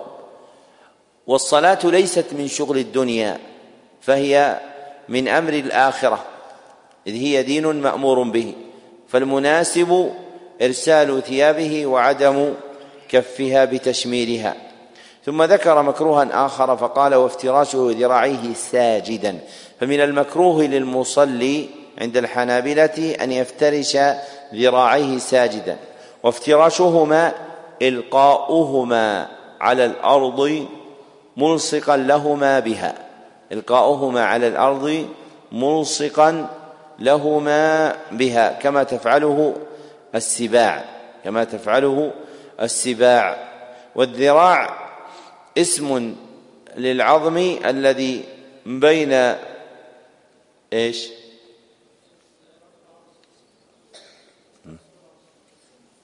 بين الكف والمرفق بين الكف والمرفق وهو ما يشمل الساعدة وهو ما يشمل الساعدة فيكره أن يلقيه على الأرض باسطا له إجماعا لمشابهة السباع وهي ناقصة. ويكره للعبد أن يتشبه بالحيوانات في أحواله. ومن جملتها هذا الموضع. ففي الصحيحين أن النبي صلى الله عليه وسلم قال اعتدلوا في السجود ولا يبسط أحدكم ذراعيه انبساط الكلب ولا يبسط أحدكم ذراعيه انبساط الكلب. ثم ذكر مكروها آخر فقال وسدل فمن المصلي فمن المكروه للمصلي عند الحنابلة وفاقا للثلاثة السدل وهو أن يلقي طرف الرداء من الجانبين ولا يرد بعضه على بعض. أن يلقي طرف الرداء من الجانبين ولا يرد بعضه على بعض. كحال لابس الإحرام دون أن يرد يمينه على شمال. كحال لابس الإحرام دون أن يرد يمينه على شماله. لنهيه صلى الله عليه وسلم عن السدل. رواه أبو داود والترمذي وهو حديث حسن فيكره للمصلي أن يسدل رداءه عليه. ثم ذكر مكروها آخر فقال وأن يخص جبهته بما يسجد عليه فمن المكروه للمصلي عند الحنابلة وفاقا للحنفية والمالكية أن يخص جبهته بما يسجد عليه أي بأن يجعل لسجوده شيئا يخص به السجود دون سائر الأعضاء كأن يضع حجارة أو رقعة من ثوب أو منديل فإنه يكره له ذلك فيكون سجوده على جبهته كسجوده على سائر أعضائه لا يختص بشيء يتميز به تتميز به جبهته عن سائر أعضاء بدنه عند سجوده. ثم ذكر مكروها آخر فقال أو يمسح أثر سجوده. فمن المكروه للمصلي عند الحنابلة أن يمسح أثر سجوده أي إذا علق شيء من غبار ونحوه به فيكره له أن يمسح جبهته قبل أن ينصرف. ومحله في الصلاة. أما بعد الصلاة فلا يكره اتفاقا. أما بعد الصلاة فلا يكره اتفاقا. قاله ابن مفلح في كتاب الفروع في كتاب الفروع. ثم ذكر مكروها آخر فقال أو يستند بلا حاجة. فمن المكروه للمصلي عند الحنابلة أن يستند بلا حاجة إلى نحو جدار. إلى نحو جدار لأنه يزيل مشقة القيام عنه فيكره اتفاقا. قاله ابن قاسم العاصمي في حاشية الروض المربع ما لم يحتج إلى ذلك لكبر أو مرض. ما لم يحتج إلى ذلك لكبر أو مرض فلا يكره له. نعم. أحسن الله إليكم. قلتم حفظكم الله النوع الخامس المحرمات وفيه زمرة من المسائل فيحرم على المتخلي استقبال القبلة واستدبارها عند قضاء الحاجة بفضاء ولبثه فوق حاجته وبوله وتغوطه بطريق مسلوك وظل نافع ومورد ماء وبين قبور المسلمين وعليها وتحت شجرة عليها ثمر يقصد. ويحرم خروج من وجبت عليه صلاة, صلاة أذن لها من مسجد بعده بلا عذر أو نية رجوع. ذكر المصنف وفقه الله النوع الخامس من الأحكام الفقهية المحتاج إليها وهو المحرم ومتعلقه التحريم وهو اصطلاحا الخطاب الشرعي الطلبي المقتضي للترك اقتضاء لازما الخطاب الشرعي الطلبي المقتضي للترك اقتضاء لازما فالفرق بين المكروه والمحرم أن الاقتضاء في المحرم اقتضاء لازم وأما في المكروه فإنه غير لازم. وذكر المصنف طائفة من المحرمات المتعلقة بالطهارة والصلاة. فقال فيحرم على المتخلي استقبال القبلة واستدبارها عند قضاء الحاجة بفضاء. فمن المحرم على المتخلي عند الحنابلة وفاقا للمالكية والشافعية استقبال القبلة واستدبارها عند فضاء عند قضاء الحاجة بفضاء أي غير بنيان أي غير بنيان للأحاديث الواردة عن النبي صلى الله عليه وسلم في ذلك. فأما إن كان بينه وبين القبلة بنيان فلا يحرم. ثم ذكر محرما آخر فقال ولبثه فوق حاجته. فمن المحرم على المتخلي عند الحنابلة لبثه فوق حاجته. أي إطالة بقائه فوق ما يزيد على حاجته فوق ما يزيد على حاجته. لما فيه من كشف العورة بلا حاجة لما فيه من كشف العورة بلا حاجة. وذكروا أيضا أنه يورث المرض فيدمي الكبد ويورث الباسور واختلف في صحة ذلك من جهة الطب.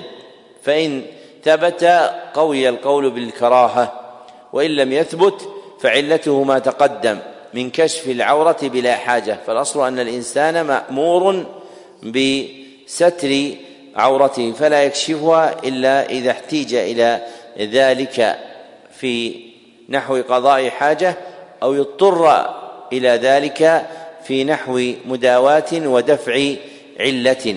ثم ذكر محرما آخر فقال وبوله وتغوطه بطريق مسلوك وظل نافع ومورد ماء وبين قبور المسلمين وعليها وتحت شجرة عليها ثمر يقصد. فمن المحرم على المتخلي عند الحنابلة بوله وتغوطه أي قضاء حاجته أي قضاء حاجته بولا أو غائط بطريق مسلوك أي يتخذه الناس جادة يمرون فيه أي يتخذه الناس جادة يمرون فيه.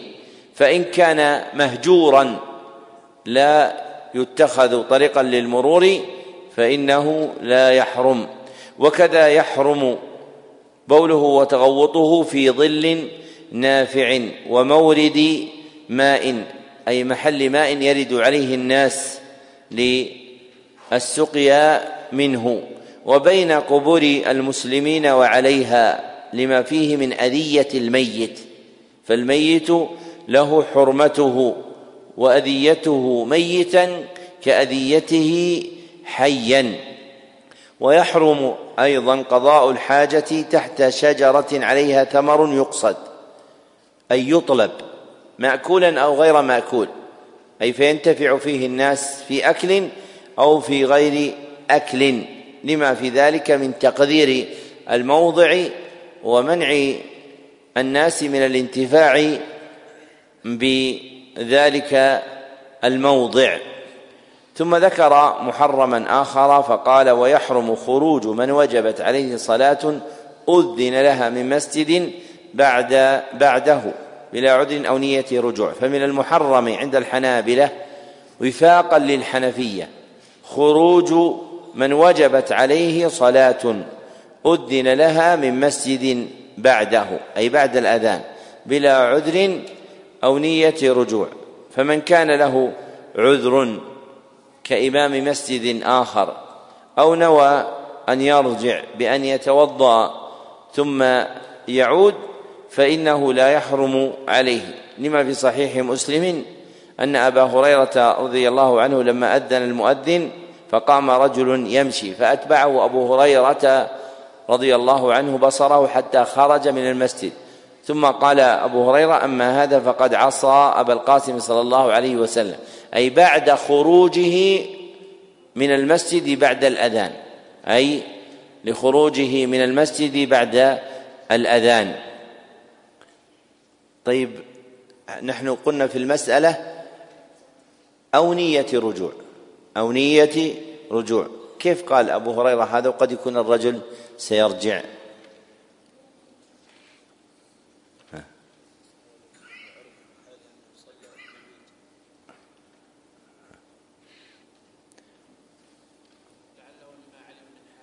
بدلالة قرينة الحال. بدلالة قرينة الحال. كأن يكون له متاع في المسجد ثم لما قام أخذه فإن من يكون له متاع في المسجد ثم يأخذه بعد الأذان فنيته عدم الرجوع لأنه كان لو كان مريدا الرجوع تركه فيه حتى يرجع. فاستدل أبو هريرة بحاله على أنه لم ينوي الرجوع. نعم. أحسن الله إليكم. قلتم حفظكم الله الخاتمة. في جملة من الشروط والفروض والأركان والواجبات والنواقض والمبطلات المحتاج إليها. وهي أربعة أنواع. لما فرغ المصنف وفقه الله من بيان جملة من الأحكام الفقهية التعبدية المتعلقة بالحكم التكليفي أتبعها بذكر جملة من الأحكام الوضعية المتعلقة بالحكم الوضعي. والحكم الوضعي هو الخطاب الشرعي الطلبي. هو الخطاب الشرعي الطلبي. بوضع شيء علامة على شيء. بوضع شيء علامة على شيء. في شرط أو سبب أو مانع. في شرط أو سبب أو مانع. والأحكام المحتاج إليها مما ذكر هنا من الأحكام الوضعية ترجع إلى أربعة أنواع. هي الشروط ثم الفروض والأركان. الشروط ثم الفروض والأركان. ثم الواجبات ثم النواقض والمبطلات. ثم النواقض والمبطلات. نعم. أحسن الله إليكم. قلتم حفظكم الله وهي أربعة أنواع. النوع الأول الشروط وفيه قسمان. أحدهما شروط الوضوء والآخر شروط الصلاة. فشروط الوضوء ثمانية. الأول انقطاع ما يوجبه والثاني النية. والثالث الإسلام والرابع العقل والخامس التمييز والسادس الماء الطهور المباح. والسابع إزالة ما يمنع وصوله إلى البشرة والثامن استنجاء أو استجمار قبله. وشرط أيضا دخول وقت على من حدثه دائم لفرضه. وشروط الصلاة نوعان شروط وجوب وشروط صحة فشروط وجوب الصلاة أربعة الأول الإسلام والثاني العقل والثالث البلوغ الرابع النقاء من الحيض والنفاس. وشروط صحة الصلاة تسعة الأول الإسلام والثاني العقل والثالث التمييز والرابع الطهارة من الحدث والخامس دخول الوقت والسادس ستر العورة. والسابع اجتناب نجاسة غير معفو عنها في بدن وثوب وبقعة. والثامن استقبال القبلة والتاسع النية. ذكر المصنف وفقه الله في هذه الجملة من الشروط المحتاج إليها شروط الوضوء والصلاة والشر وشروط الوضوء عند الفقهاء. أوصاف خارجة عن ماهية الوضوء تترتب عليها آثارها. أوصاف خارجة عن ماهية الوضوء تترتب عليها آثارها وشروط الصلاة عندهم أوصاف خارجة عن ماهية الصلاة تترتب عليها آثارها أوصاف خارجة عن ماهية الصلاة تترتب عليها آثارها وتقدم أن الماهية هي الحقيقة فالمذكورات في شروط الصلاة والوضوء هي خارجة عن حقيقة الوضوء والصلاة فليست مما يعد في جملة الوضوء أو جملة الصلاة. وابتدأ المصنف بذكر شروط الوضوء وأنها ثمانية. أولها انقطاع ما يوجبه وموجب الوضوء هو نواقضه.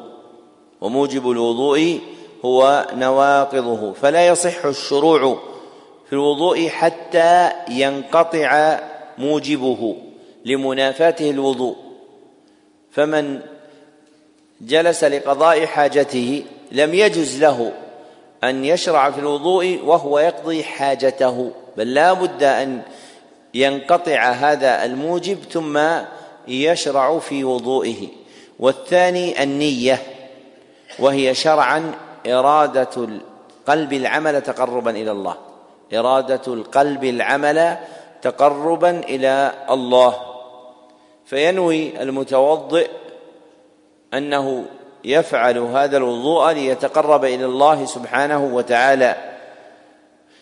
والثالث الإسلام وهو الدين الذي بعث به النبي صلى الله عليه وسلم والرابع العقل. والخامس التمييز وهو في اصطلاح الفقهاء وصف قائم بالإنسان وصف قائم بالإنسان يتمكن به من معرفة منافعه ومضاره وصف قائم بالإنسان يتمكن به من معرفة منافعه ومضاره ويعرف التمييز بإحدى علامتين ويعرف التمييز بإحدى علامتين الأولى علامة قدرية قطعية. علامة قدرية قطعية. ترجع إلى وجود الوصف المذكور.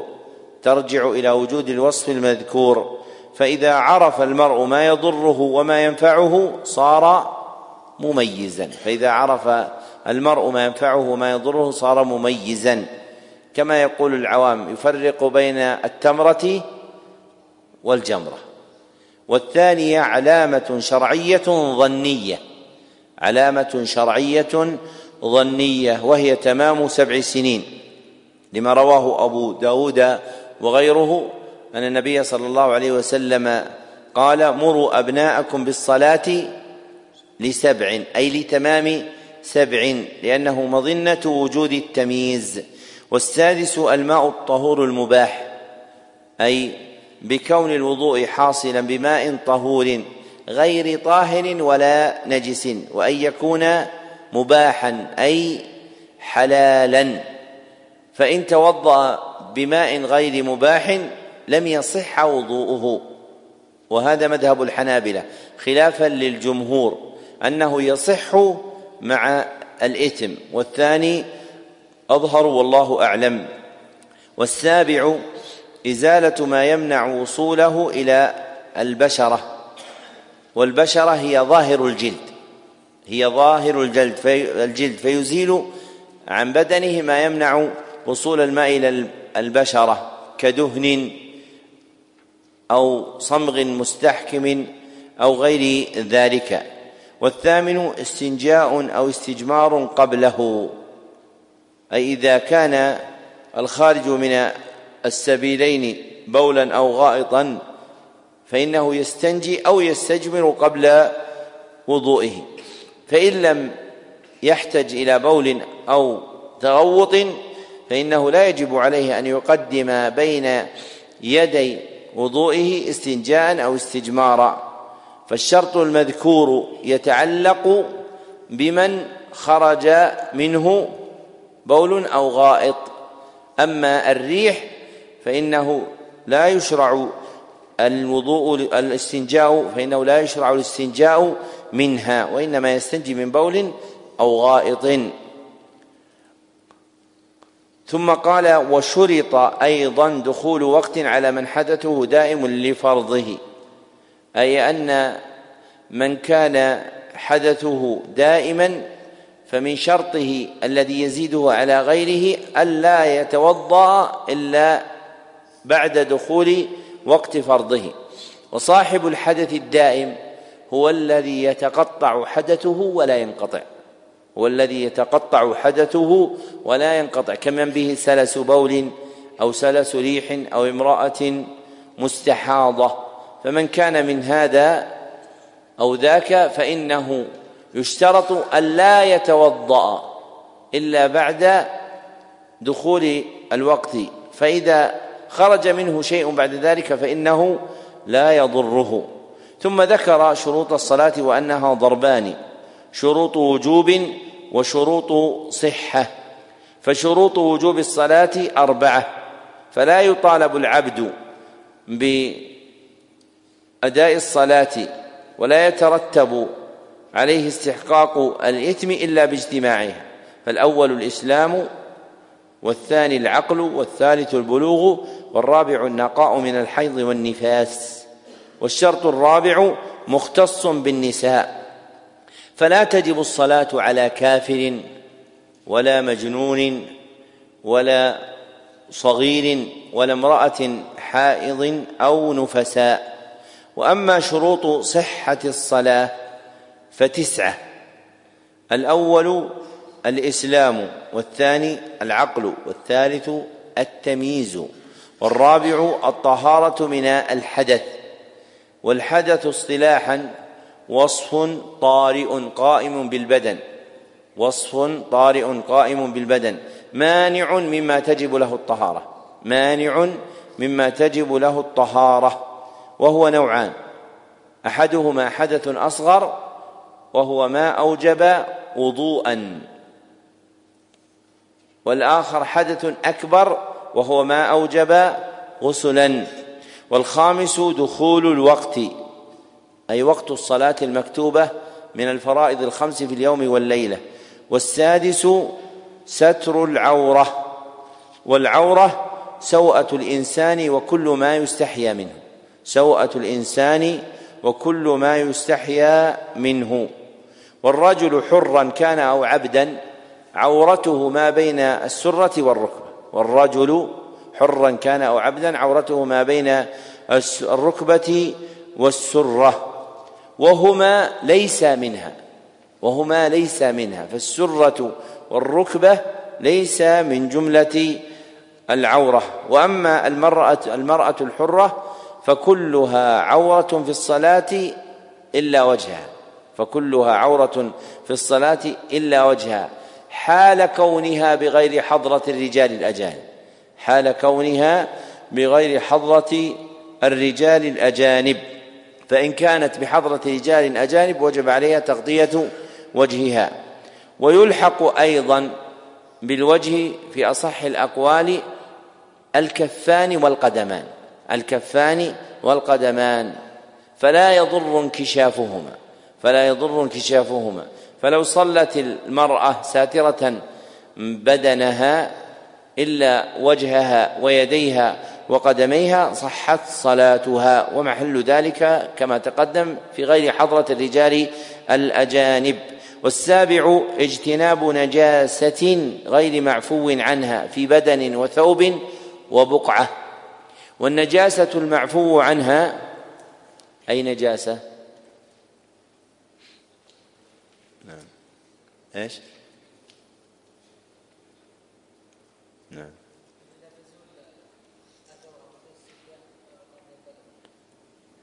يعني قربت ها أحمد؟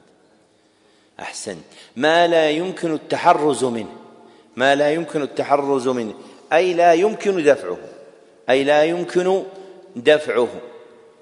مثل البلة الباقية بعد الاستجمار فإنه إذا استجمر زال حكم النجس الخارج لكن يبقى أثر من الخارج يعفى عنه لمشقة التحرز منه. والثامن استقبال القبلة وهي الكعبة وفرض من يراها استقبال عينها فرض من يراها استقبال عينها والمراد بعينها إيش؟ ها محمد؟ يعني إيش عين الكعبة؟ ها؟ محمد. نعم. هي رؤيتها بس إذا قالوا عينها. جرم بنائها جرم بنائها. فهذا عين الكعبة يعني البناء. فمن يراها يجب عليه أن يستقبل البناء. ومن لا يراها فإنه يستقبل جهتها. فإنه يستقبل جهتها.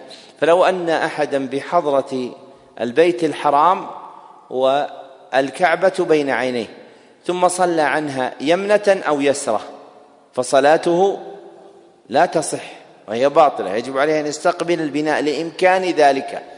وأما من كان بعيدا فيكفيه الجهة. فما بين المشرق والمغرب يكون قبلة ومثله أي جهة تكون من جهة الكعبة فقد يكون بين الشمال والجنوب باختلاف البلدان لاتساع الجهة بعد ذلك. فكلما بعد الإنسان عن الكعبة كلما اتسعت جهتها التي تستقبل منها.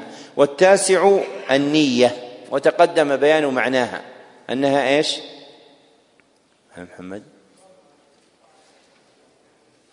إرادة القلب العمل تقربا إلى الله. ونية الصلاة عند الحنابلة ثلاثة أنواع. ونية الصلاة عند الحنابلة ثلاثة أنواع. الأول نية فعلها تقربا إلى الله. نية فعلها تقربا إلى الله. والثاني نية تعيين الفرض. نية تعيين الفرض. فينوي صلاته فجرا أو ظهرا أو عصرا أو مغربا أو عشاء. والثالث نية الإمامة والائتمام نية الإمامة والائتمام فينوي الإمام أنه يصلي بمن وراءه إماما. فينوي الإمام أنه يصلي بمن وراءه إماما. وينوي المأموم الائتمام به. وينوي المأموم الائتمام به.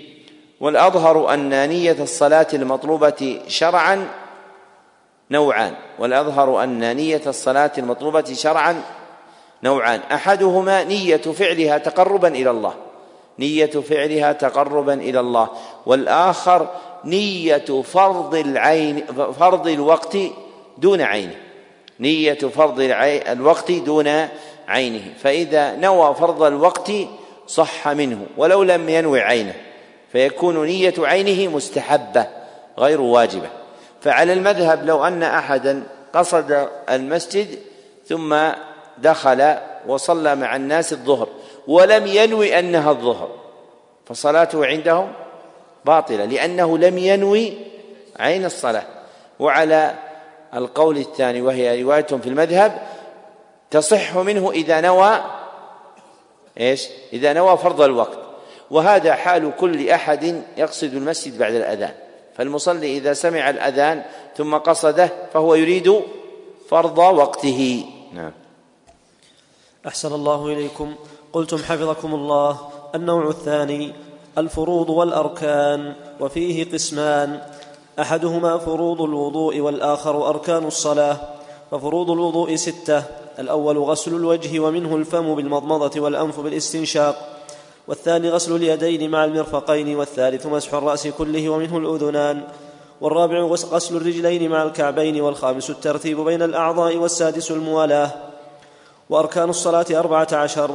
الأول قيام في فرض مع القدرة والثاني تكبيرة الإحرام والثالث قراءة الفاتحة والرابع الركوع والخامس الرفع منه والسادس الاعتدال عنه والسابع السجود والثامن الرفع منه والتاسع الجلوس بين السجدتين والعاشر الطمأنينة. والحادي عشر التشهد الأخير والركن منه اللهم صل على محمد بعدما يجزئ من التشهد الأول. والمجزئ منه التحيات لله. سلام عليك أيها النبي ورحمة الله. سلام علينا وعلى عباد الله الصالحين. أشهد أن لا إله إلا الله وأن محمد رسول الله. والثاني عشر الجلوس له وللتسليمتين. والثالث عشر التسليمتان. والرابع عشر الترتيب بين الأركان. ذكر المصنف وفقه الله في هذه الجملة الفروض والأركان المحتاجة إليها في هذا المبتدأ الفقهي. ذاكرا فروض الوضوء وأركان الصلاة. والفرض والركن بمعنى واحد. والفرض والركن بمعنى واحد. ففروض الوضوء أركانه التي يتركب منها. ففروض الوضوء أركانه التي يتركب منها. والأركان جمع ركن وهو في الاصطلاح الفقهي ما تركبت منه ماهية العباد العبادة أو العقد. ما تركبت منه ماهية العبادة أو العقد ولا يسقط مع القدرة عليه ولا يجبر بغيره ولا يسقط مع القدرة عليه ولا يجبر بغيره. ففروض الوضوء في اصطلاح الفقهاء ما تركبت منه ماهية الوضوء ولم يسقط شيء منها مع القدرة عليه. ولم يسقط شيء منها مع القدرة عليه ولا يجبر بغيره. وتكون أركان الصلاة ما تركبت منه ماهية الصلاة ولا يسقط شيء منها مع القدرة عليه ولا يجبر بغيره. ثم ذكر أن فروض الوضوء عند الحنابلة ستة فأولها غسل الوجه ومنه الفم بالمضمضة والأنف بالاستنشاق. فالوجه المأمور بغسله نوعان. فالوجه المأمور بغسله نوعان. أحدهما وجه ظاهر وهو دارة الوجه وهو دارة الوجه. والآخر وجه باطن وهما المضمضة وهما الفم والأنف. فيغسل الفم بالمضمضة ويغسل الأنف بالاستنشاق. وثانيها غسل اليدين مع المرفقين فيدخلان في غسل اليد المبتدأ به من أطراف الأصابع فغسل اليد في الوضوء يبتدئ من أطراف الأصابع ثم يغسل اليد ويدخل المرفق فيها والمرفق هو المفصل الواصل بين الساعد والعضد المفصل الواصل بين الساعد والعضد. سمي مرفقا لأن الإنسان يرتفق به أي يطلب الرفق بنفسه عند الاتكاء وغيره أي يطلب الرفق بنفسه عند الاتكاء وغيره. وثالثها مسح الرأس كله ومنه الأذنان مسح الرأس كله ومنه الأذنان فهما من الرأس لا من الوجه. والرابع غسل الرجلين مع الكعبين فيدخلان في غسل القدم. والكعب هو العظم الناتئ في أسفل الساق. والكعب هو العظم الناتئ في أسفل الساق من جانب القدم. فإذا التقى الساق مع القدم فالعظم الناتئ يسمى كعبا. وكل قدم لها كعبان في أصح قولي أهل اللغة. وكل قدم لها كعبان في أصح قولي أهل اللغة. أحدهما كعب ظاهر وهو ما لا يلي البدن. والآخر كعب باطن وهو ما يلي البدن. فيغسل رجليه ويدخل في غسلهما الكعبين. وخامسها الترتيب بين الأعضاء وهو تتابع أفعال الوضوء وفق صفته الشرعية. تتابع أفعال الوضوء وفق صفته الشرعية. فيغسل اولا وجهه ثم يغسل يديه إلى المرفقين ثم يمسح برأسه وأذنيه ثم يغسل قدميه مع الكعبين. ومحل الترتيب الذي هو فرض الوضوء بين الأعضاء الأربعة. وأما أفراد العضو الواحد فالترتيب بينها بتقديم اليمنى على اليسرى سنة. أما أفراد العضو الواحد فالترتيب بينها بتقديم اليمنى منه على اليسرى فسنة. فلو أن أحدا غسل يده اليسرى إلى المرفق قبل اليمنى فوضوءه صحيح. ولو أنه غسل رجليه قبل مسح رأسه فوضوءه غير صحيح باطل لأنه لا بد من الترتيب. طيب لو أنه غسل وجهه ثم تمضمض واستنشق فوضوءه لماذا؟ أحسنت. لأنها أفراد عضو واحد والسادس الموالاه وهو إتباع المتوضئ الفعل الفعل إلى آخر الوضوء. إتباع المتوضئ الفعل الفعل إلى آخر الوضوء من غير تراخ ولا فصل بما ليس منه من غير تراخ ولا فصل بما ليس منه. وضابطه عند الحنابلة هو الجفاف. وضابطه عند الحنابلة هو الجفاف أي ذهاب رطوبة الغسل. فلا يؤخر غسل عضو حتى يجف ما قبله ولا يؤخر غسل آخره حتى يجف أوله. فلو أن احدا غسل وجهه ثم تراخى عن غسل اليدين حتى جف الوجه فوضوءه غير صحيح. وكذا لو أنه غسل يده اليمنى إلى المرفق ثم تراخى عن غسل اليسرى حتى جف حتى جفت اليمنى فوضوءه غير صحيح.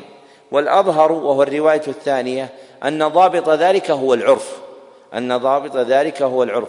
فإذا طال الفصل بين أبعاض الوضوء عرفا فهذا يخل بالموالاة.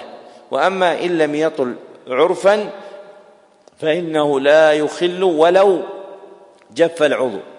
كأن يتوضأ متوضئ ثم يطرق عليه الباب أحد وهو في الدور الثالث. ولا أحد يفتح الباب إلا هو. فنزل في أثناء وضوئه لأجل فتح الباب للداخل ففتح الباب له ثم دخل ثم أكمل وضوءه ووجد أنه مع حركته السريعة جف عضوه. فعلى المذهب لا يصح. وعلى الرواية الثانية وهي الأقرب فإن وضوءه يكون صحيحا. فإن وقف مع الطارق مدة خمس دقائق يتحدث معه. ويسأله عن الأحوال والأقوال والأفعال والأهوال ثم رجع ليكمل وضوءه فهذا لا يصح. ولو لم يجف عضوه كان يكون في زمن بارد يتأخر فيه نشاف العضو.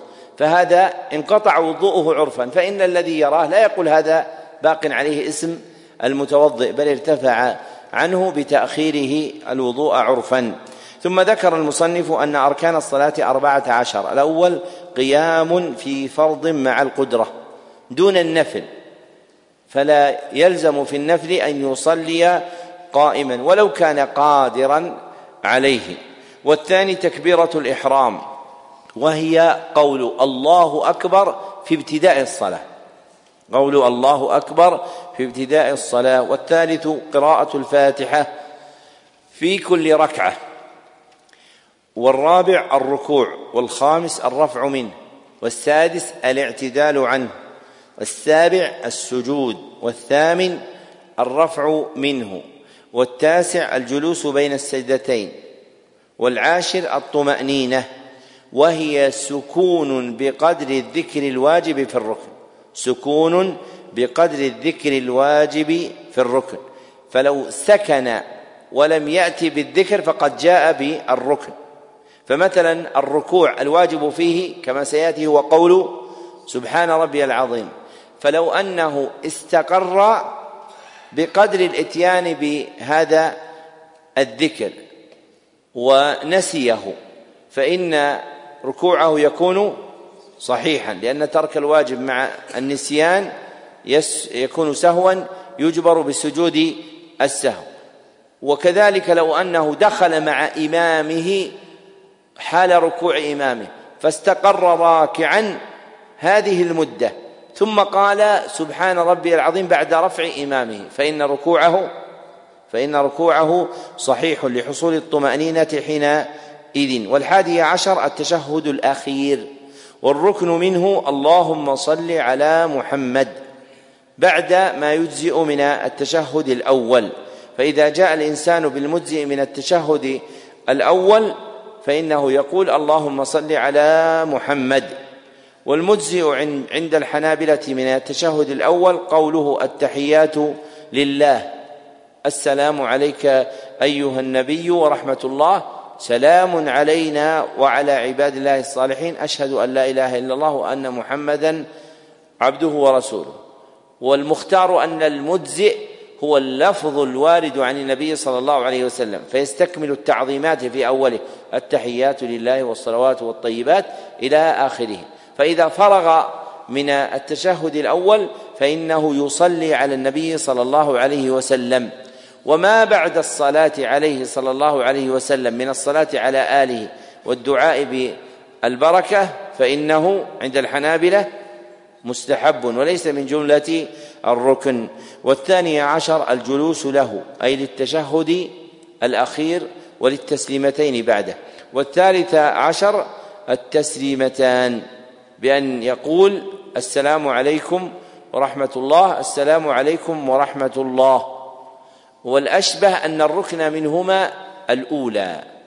الركن منهما الأولى. للإجماع على صحة صلاة من اقتصر على تسليمة واحدة إجماعا لصحة صلاة من اقتصر على واحدة إجماعا. نقله ابن المنذر ونقل ابن رجب في فتح الباري إجماع الصحابة أن الركن هو التسليمة الأولى. والرابع عشر الترتيب بين الأركان أي تتابعها وفق صفة الصلاة الشرعية أي تتابعها وفق صفة الصلاة الشرعية. نعم. أحسن الله إليكم. قلتم حفظكم الله. النوع الثالث الواجبات. وفيه قسمان. أحدهما واجب الوضوء والآخر واجبات الصلاة. فواجب الوضوء واحد وهو التسمية مع الذكر. وواجبات الصلاة مع الذكر. مع الذكر. فواجب أحسن الله إليكم. فواجب الوضوء واحد هو التسمية مع الذكر. وواجبات الصلاة ثمانية. الأول تكبير الانتقال. والثاني قول سمع الله لمن حمده لإمام ومنفرد. والثالث قول ربنا ولك الحمد لإمام ومأموم ومنفرد والرابع قول سبحان ربي العظيم في الركوع والخامس قول سبحان ربي الأعلى في السجود والسادس قول, قول رب اغفر لي بين السجدتين والسابع التشهد الأول والثامن الجلوس له. ذكر المصنف في هذه الجملة النوع الثالث من الأحكام التي ختم بها كتابه وهي الأحكام الوضعية فمنها الواجبات. والمراد بالواجب هنا ما يدخل في ماهية العبادة وربما سقط لعذر أو جبر بغيره. ما يدخل في ماهية العبادة وربما سقط لعذر أو جبر بغيره. وهذا الواجب غير المعنى المتقدم أن الواجب هو الخطاب إيش؟ الشرع الطلبي المقتضي للفعل اقتضاء لازما. فذاك يتعلق بالحكم التكليفي وهذا يتعلق بالحكم الوضعي. فواجب الوضوء اصطلاحا ما يدخل في ماهية الوضوء وربما سقط لعذر أو جبر بغيره. وما وواجب الصلاة ما يدخل في ماهية الصلاة وربما سقط لعذر أو جبر بغيره. ثم ذكر أن واجب الوضوء واحد هو التسمية مع الذكر. أي قول بسم الله عند التذكر فتسقط مع نسيان وكذا مع جهل. فيجب على المتوضئ عند الحنابلة عند تذكره أن يقول بسم الله في أول وضوئه.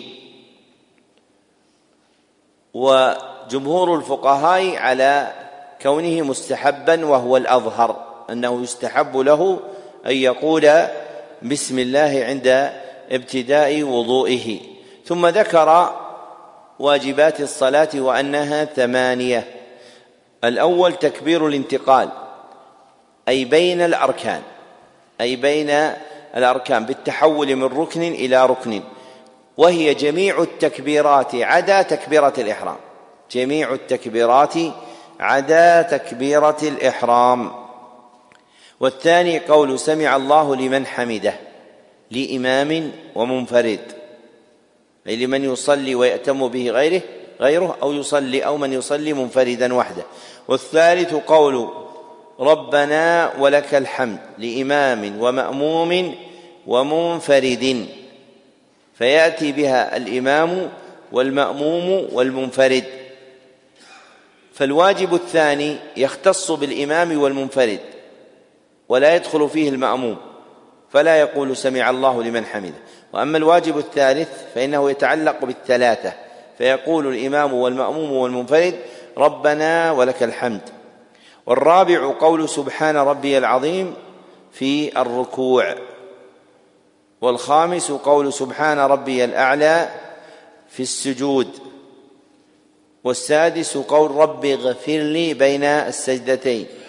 والسابع التشهد الأول الذي تقدم ذكر صيغته. والثامن الجلوس له. وعد المذكورات من الواجبات من مفردات الحنابلة. وحجتهم ورودها في صفة صلاة النبي صلى الله عليه وسلم مع قوله صلوا كما رأيتموني أصلي. متفق عليه واللفظ للبخاري. نعم. أحسن الله إليكم. قلتم حفظكم الله.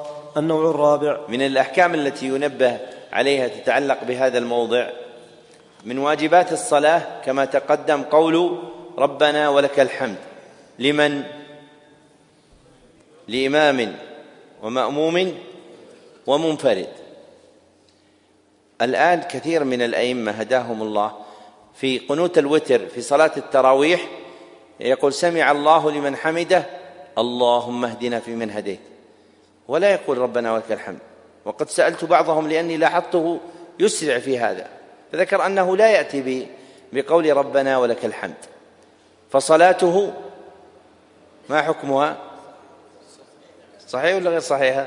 إن كان سهوا أو جهلا وهذا هو الواقع فصلاته صحيحه لكن يسجد السهو ما هو بالأمر سهل صلاة الصحيحه لا كان عليه سجود سهو وتركه. وأما إن كان متعمدا فصلاته باطلة والأمر عظيم. فالنبي صلى الله عليه وسلم قال الإمام ضامن. إيش معنى الإمام ضامن؟ رواه أبو داود وغيره. إيش معنى ضامن؟ يضمن صلاة من وراءه. يضمن صلاة من وراءه. ولهذا كثير من أهل العلم كانوا يتحرجون من الإمامة لأجل ثقلها.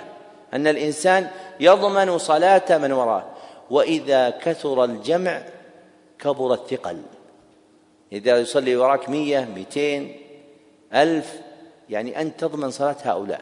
وإذا كان الإنسان يستثقل أن يضمن رجلا في سداد ألف ريال فكيف ثقل أن تضمن صلاة ألف يصلون وراءك فمن يكون إماما للناس ينبغي أن يحرص على تعلم أحكام الشرع ويتفقه فيها ومن جملتها هذا الموضع وذكرته لقرب العهد من رمضان لأنه يتكرر بسبب التفريط في الاعتناء بمعرفة الأحكام الشرعية المتعلقة بالصلاة. نعم.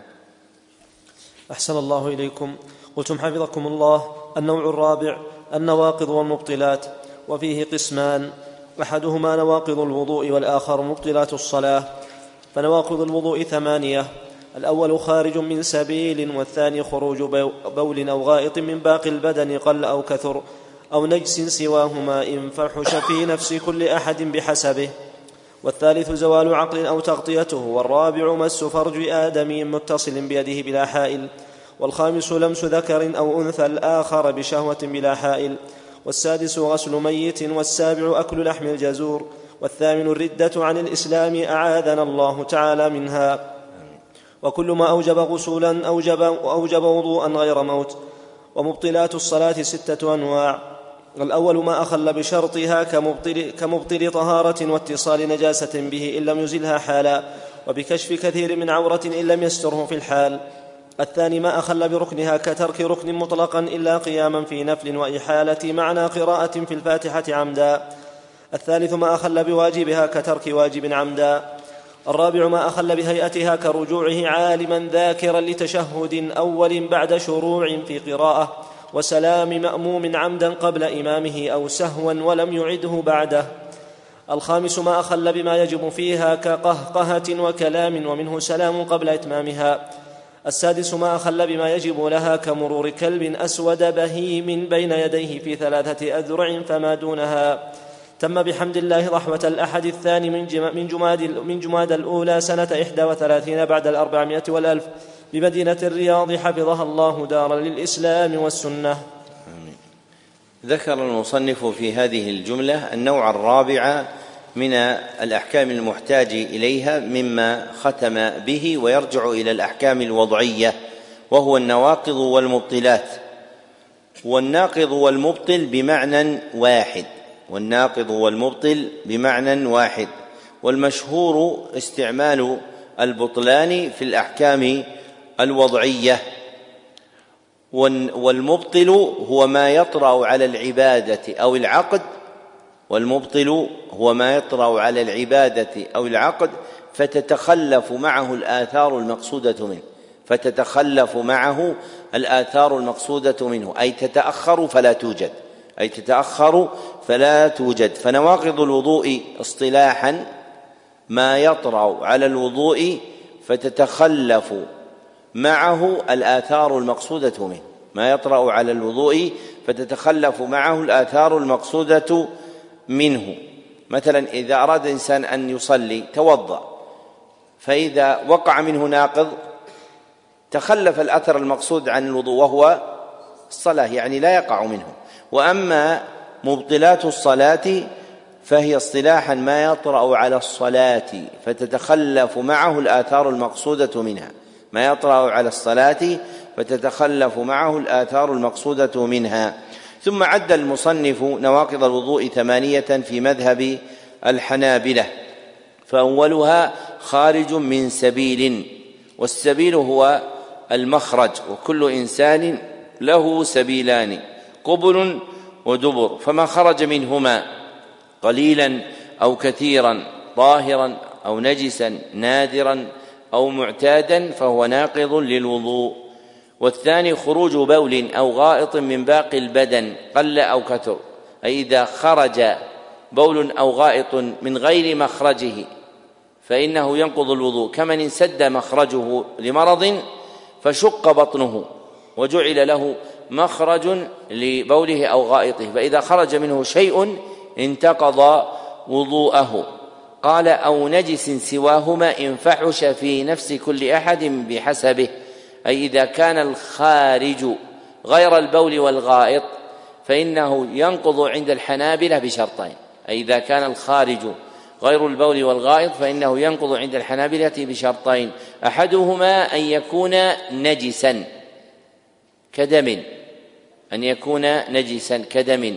فلو خرج منه عرق كثير. إيش؟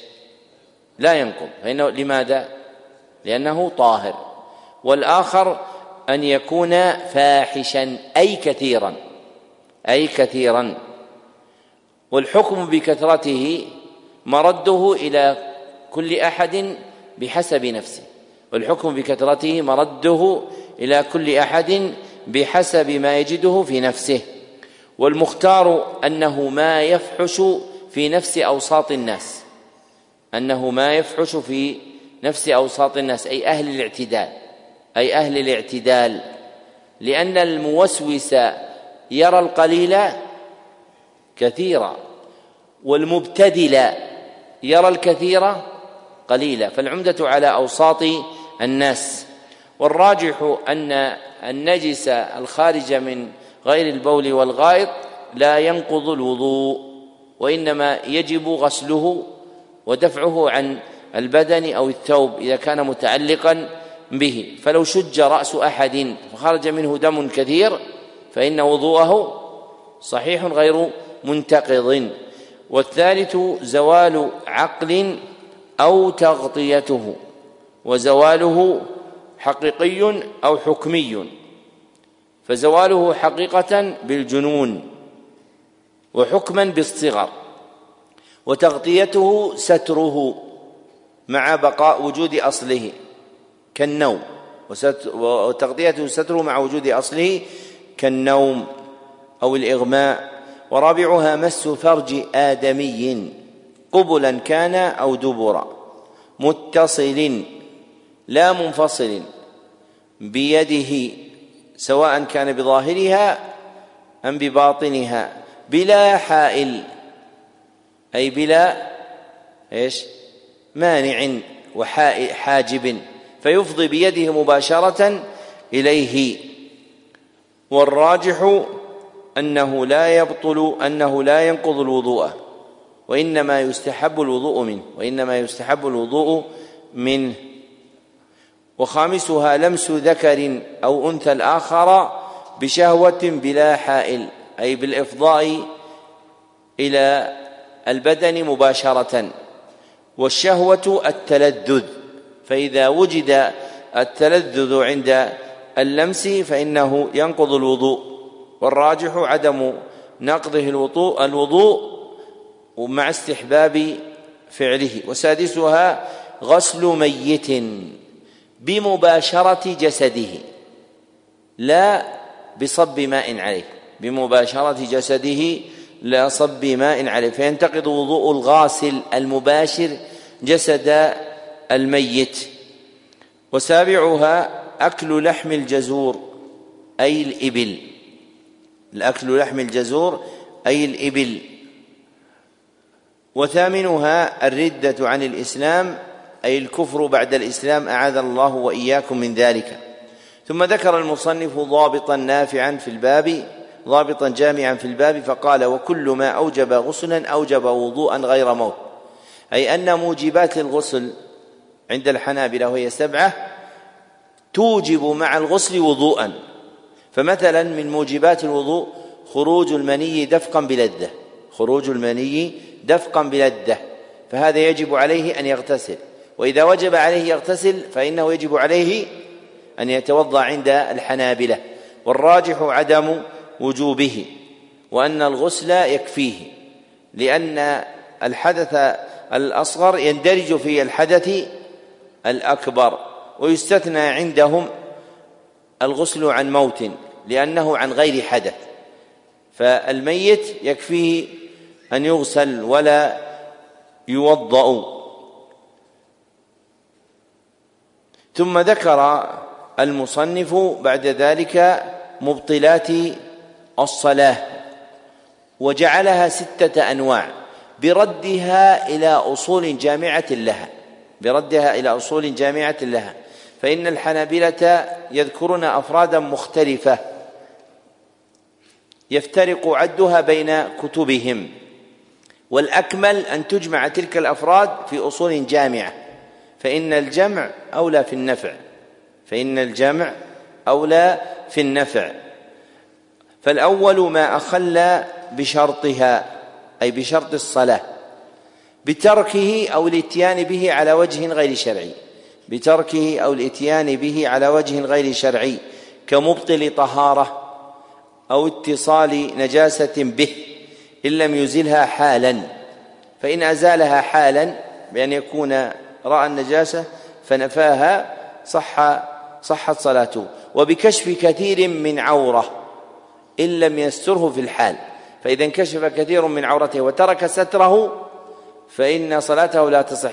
فإن بادر إلى ستره برد ثيابه عليه بعد انكشافها لهواء فإنها تصح صلاته منه. والثاني ما أخل بركنها بتركه أو الإتيان به على وجه غير شرعي كما قال كترك ركن مطلقا إلا قياما في نفل لأن القيام في النفل ليس ركنا وإحالة معنى قراءة في الفاتحة عمدا أي إذا قرأ في الفاتحة بما يحيل المعنى كأن يقرأ فيقول صراط الذين أنعمت عليهم فجعل الإنعام منه وهذا يحيل المعنى والثالث ما أخل بواجبها. كترك واجب عمدا. فمثلا من ترك ربنا ولك الحمد عمدا فصلاته باطلة. والرابع ما أخل بهيئتها والمراد بالهيئة صورتها الشرعية. قال كرجوع كرجوعه عالما ذاكرا لتشهد أول بعد شروعه بعد شروع في قراءة. أي إذا قام سهوا عن التشهد الأول ثم شرع يقرأ. فقال بسم الله الرحمن الرحيم الحمد لله. فلما شرع ذكر أنه لم يجلس التشهد فرجع إليه. فهذا تبطل به الصلاة. قال وبسلام مأموم عمدا قبل إمامه. فالأصل أن المأموم أن المأموم يسلم بعد الإمام أو سهوا ولم يعده بعده. أي يكون الإنسان في التشهد وراء الإمام ويسهو عن نفسه. فلا تشعر إلا وهو يقول السلام عليكم ورحمة الله السلام عليكم ورحمة الله. فهذا إذا سهى وسلم قبل إمامه ولم يعده فصلاته باطلة. وإن رجع إلى صلاته ثم لما سلم الإمام صلى بعده فإن صلاته تصح. طيب يسجد للسهو ولا ما يسجد؟ يسجد ها؟ لا يسجد. لماذا؟ ها؟ لأن الإمام ضامن. لأنه لأن المأموم إذا سهى في صلاته لم يجب عليه أن يسجد لسهوه. فالإمام يحمل عنه هذا ويضمن له صلاته. والخامس ما أخل بما يجب فيها أي ما يجب في الصلاة كقهقهة وهو إيش القهقهة؟ الضحك لا مو بالضحك القهقهة. ها؟ أحسن. ضحك مصحوب بصوت. والفقهاء يقولون كلمة من حرفين. قه. قه. هذا على وجه التقريب ولا ما في أحد هكذا يقهقه. القهقه عندهم ضحك مصحوب بصوت. أو آه، ومنه وكلام أن يتكلم في صلاته. فإذا تكلم في الصلاة بطلت صلاته. عمدا أو سهوا. وعنه رواية أخرى أي عن الإمام أحمد أن من تكلم سهوا أو جهلا تصح صلاته وهو الأظهر أنه تصح صلاته. ومنه سلام قبل إتمامها إذا سلم المأموم قبل إتمام الصلاة فصلاته تبطل. قال والسادس ما أخل بما يجب لها كمرور كلب أسود بهيم إلى آخره. والفرق بين الخامس والسادس أن الخامس يرجع إلى الصلاة نفسها الصلاة نفسها. والسادس يتعلق بما هو خارج عنها. قال كمرور كلب أسود بهيم أي خالص السواد لا يخالطه لون آخر بين يديه في ثلاثة أذرع فما دونها لأنها منتهى محل السجود عادة. فإذا مر وراء ثلاثة أذرع ولو لم تكن سترة فإن صلاته لا تبطل عند الحنابلة. أما إن مر بين يديه دون ثلاثة أذرع على الصفة المذكورة فإن صلاته تكون باطلة عندهم. وهذا آخر البيان على الكتاب بما يناسب المقام. اكتبوا طبقة السماع. سمع علي جميع المبتدأ في الفقه بقراءة غيره. صاحبنا يكتب اسمه تاما. فتم له ذلك في مجلس واحد بالميعاد المثبت في محله من نسخته. وأجزت له روايته عني إجازة خاصة من معين لمعين في معين. الحمد لله رب العالمين. صحيح ذلك. وكتبه صالح بن عبد الله بن محمد بن عصيم يوم الأربعاء الثالث عشر من شهر شوال سنة تسع وثلاثين وأربعمائة وألف في مسجد العسكري بمدينة نجران.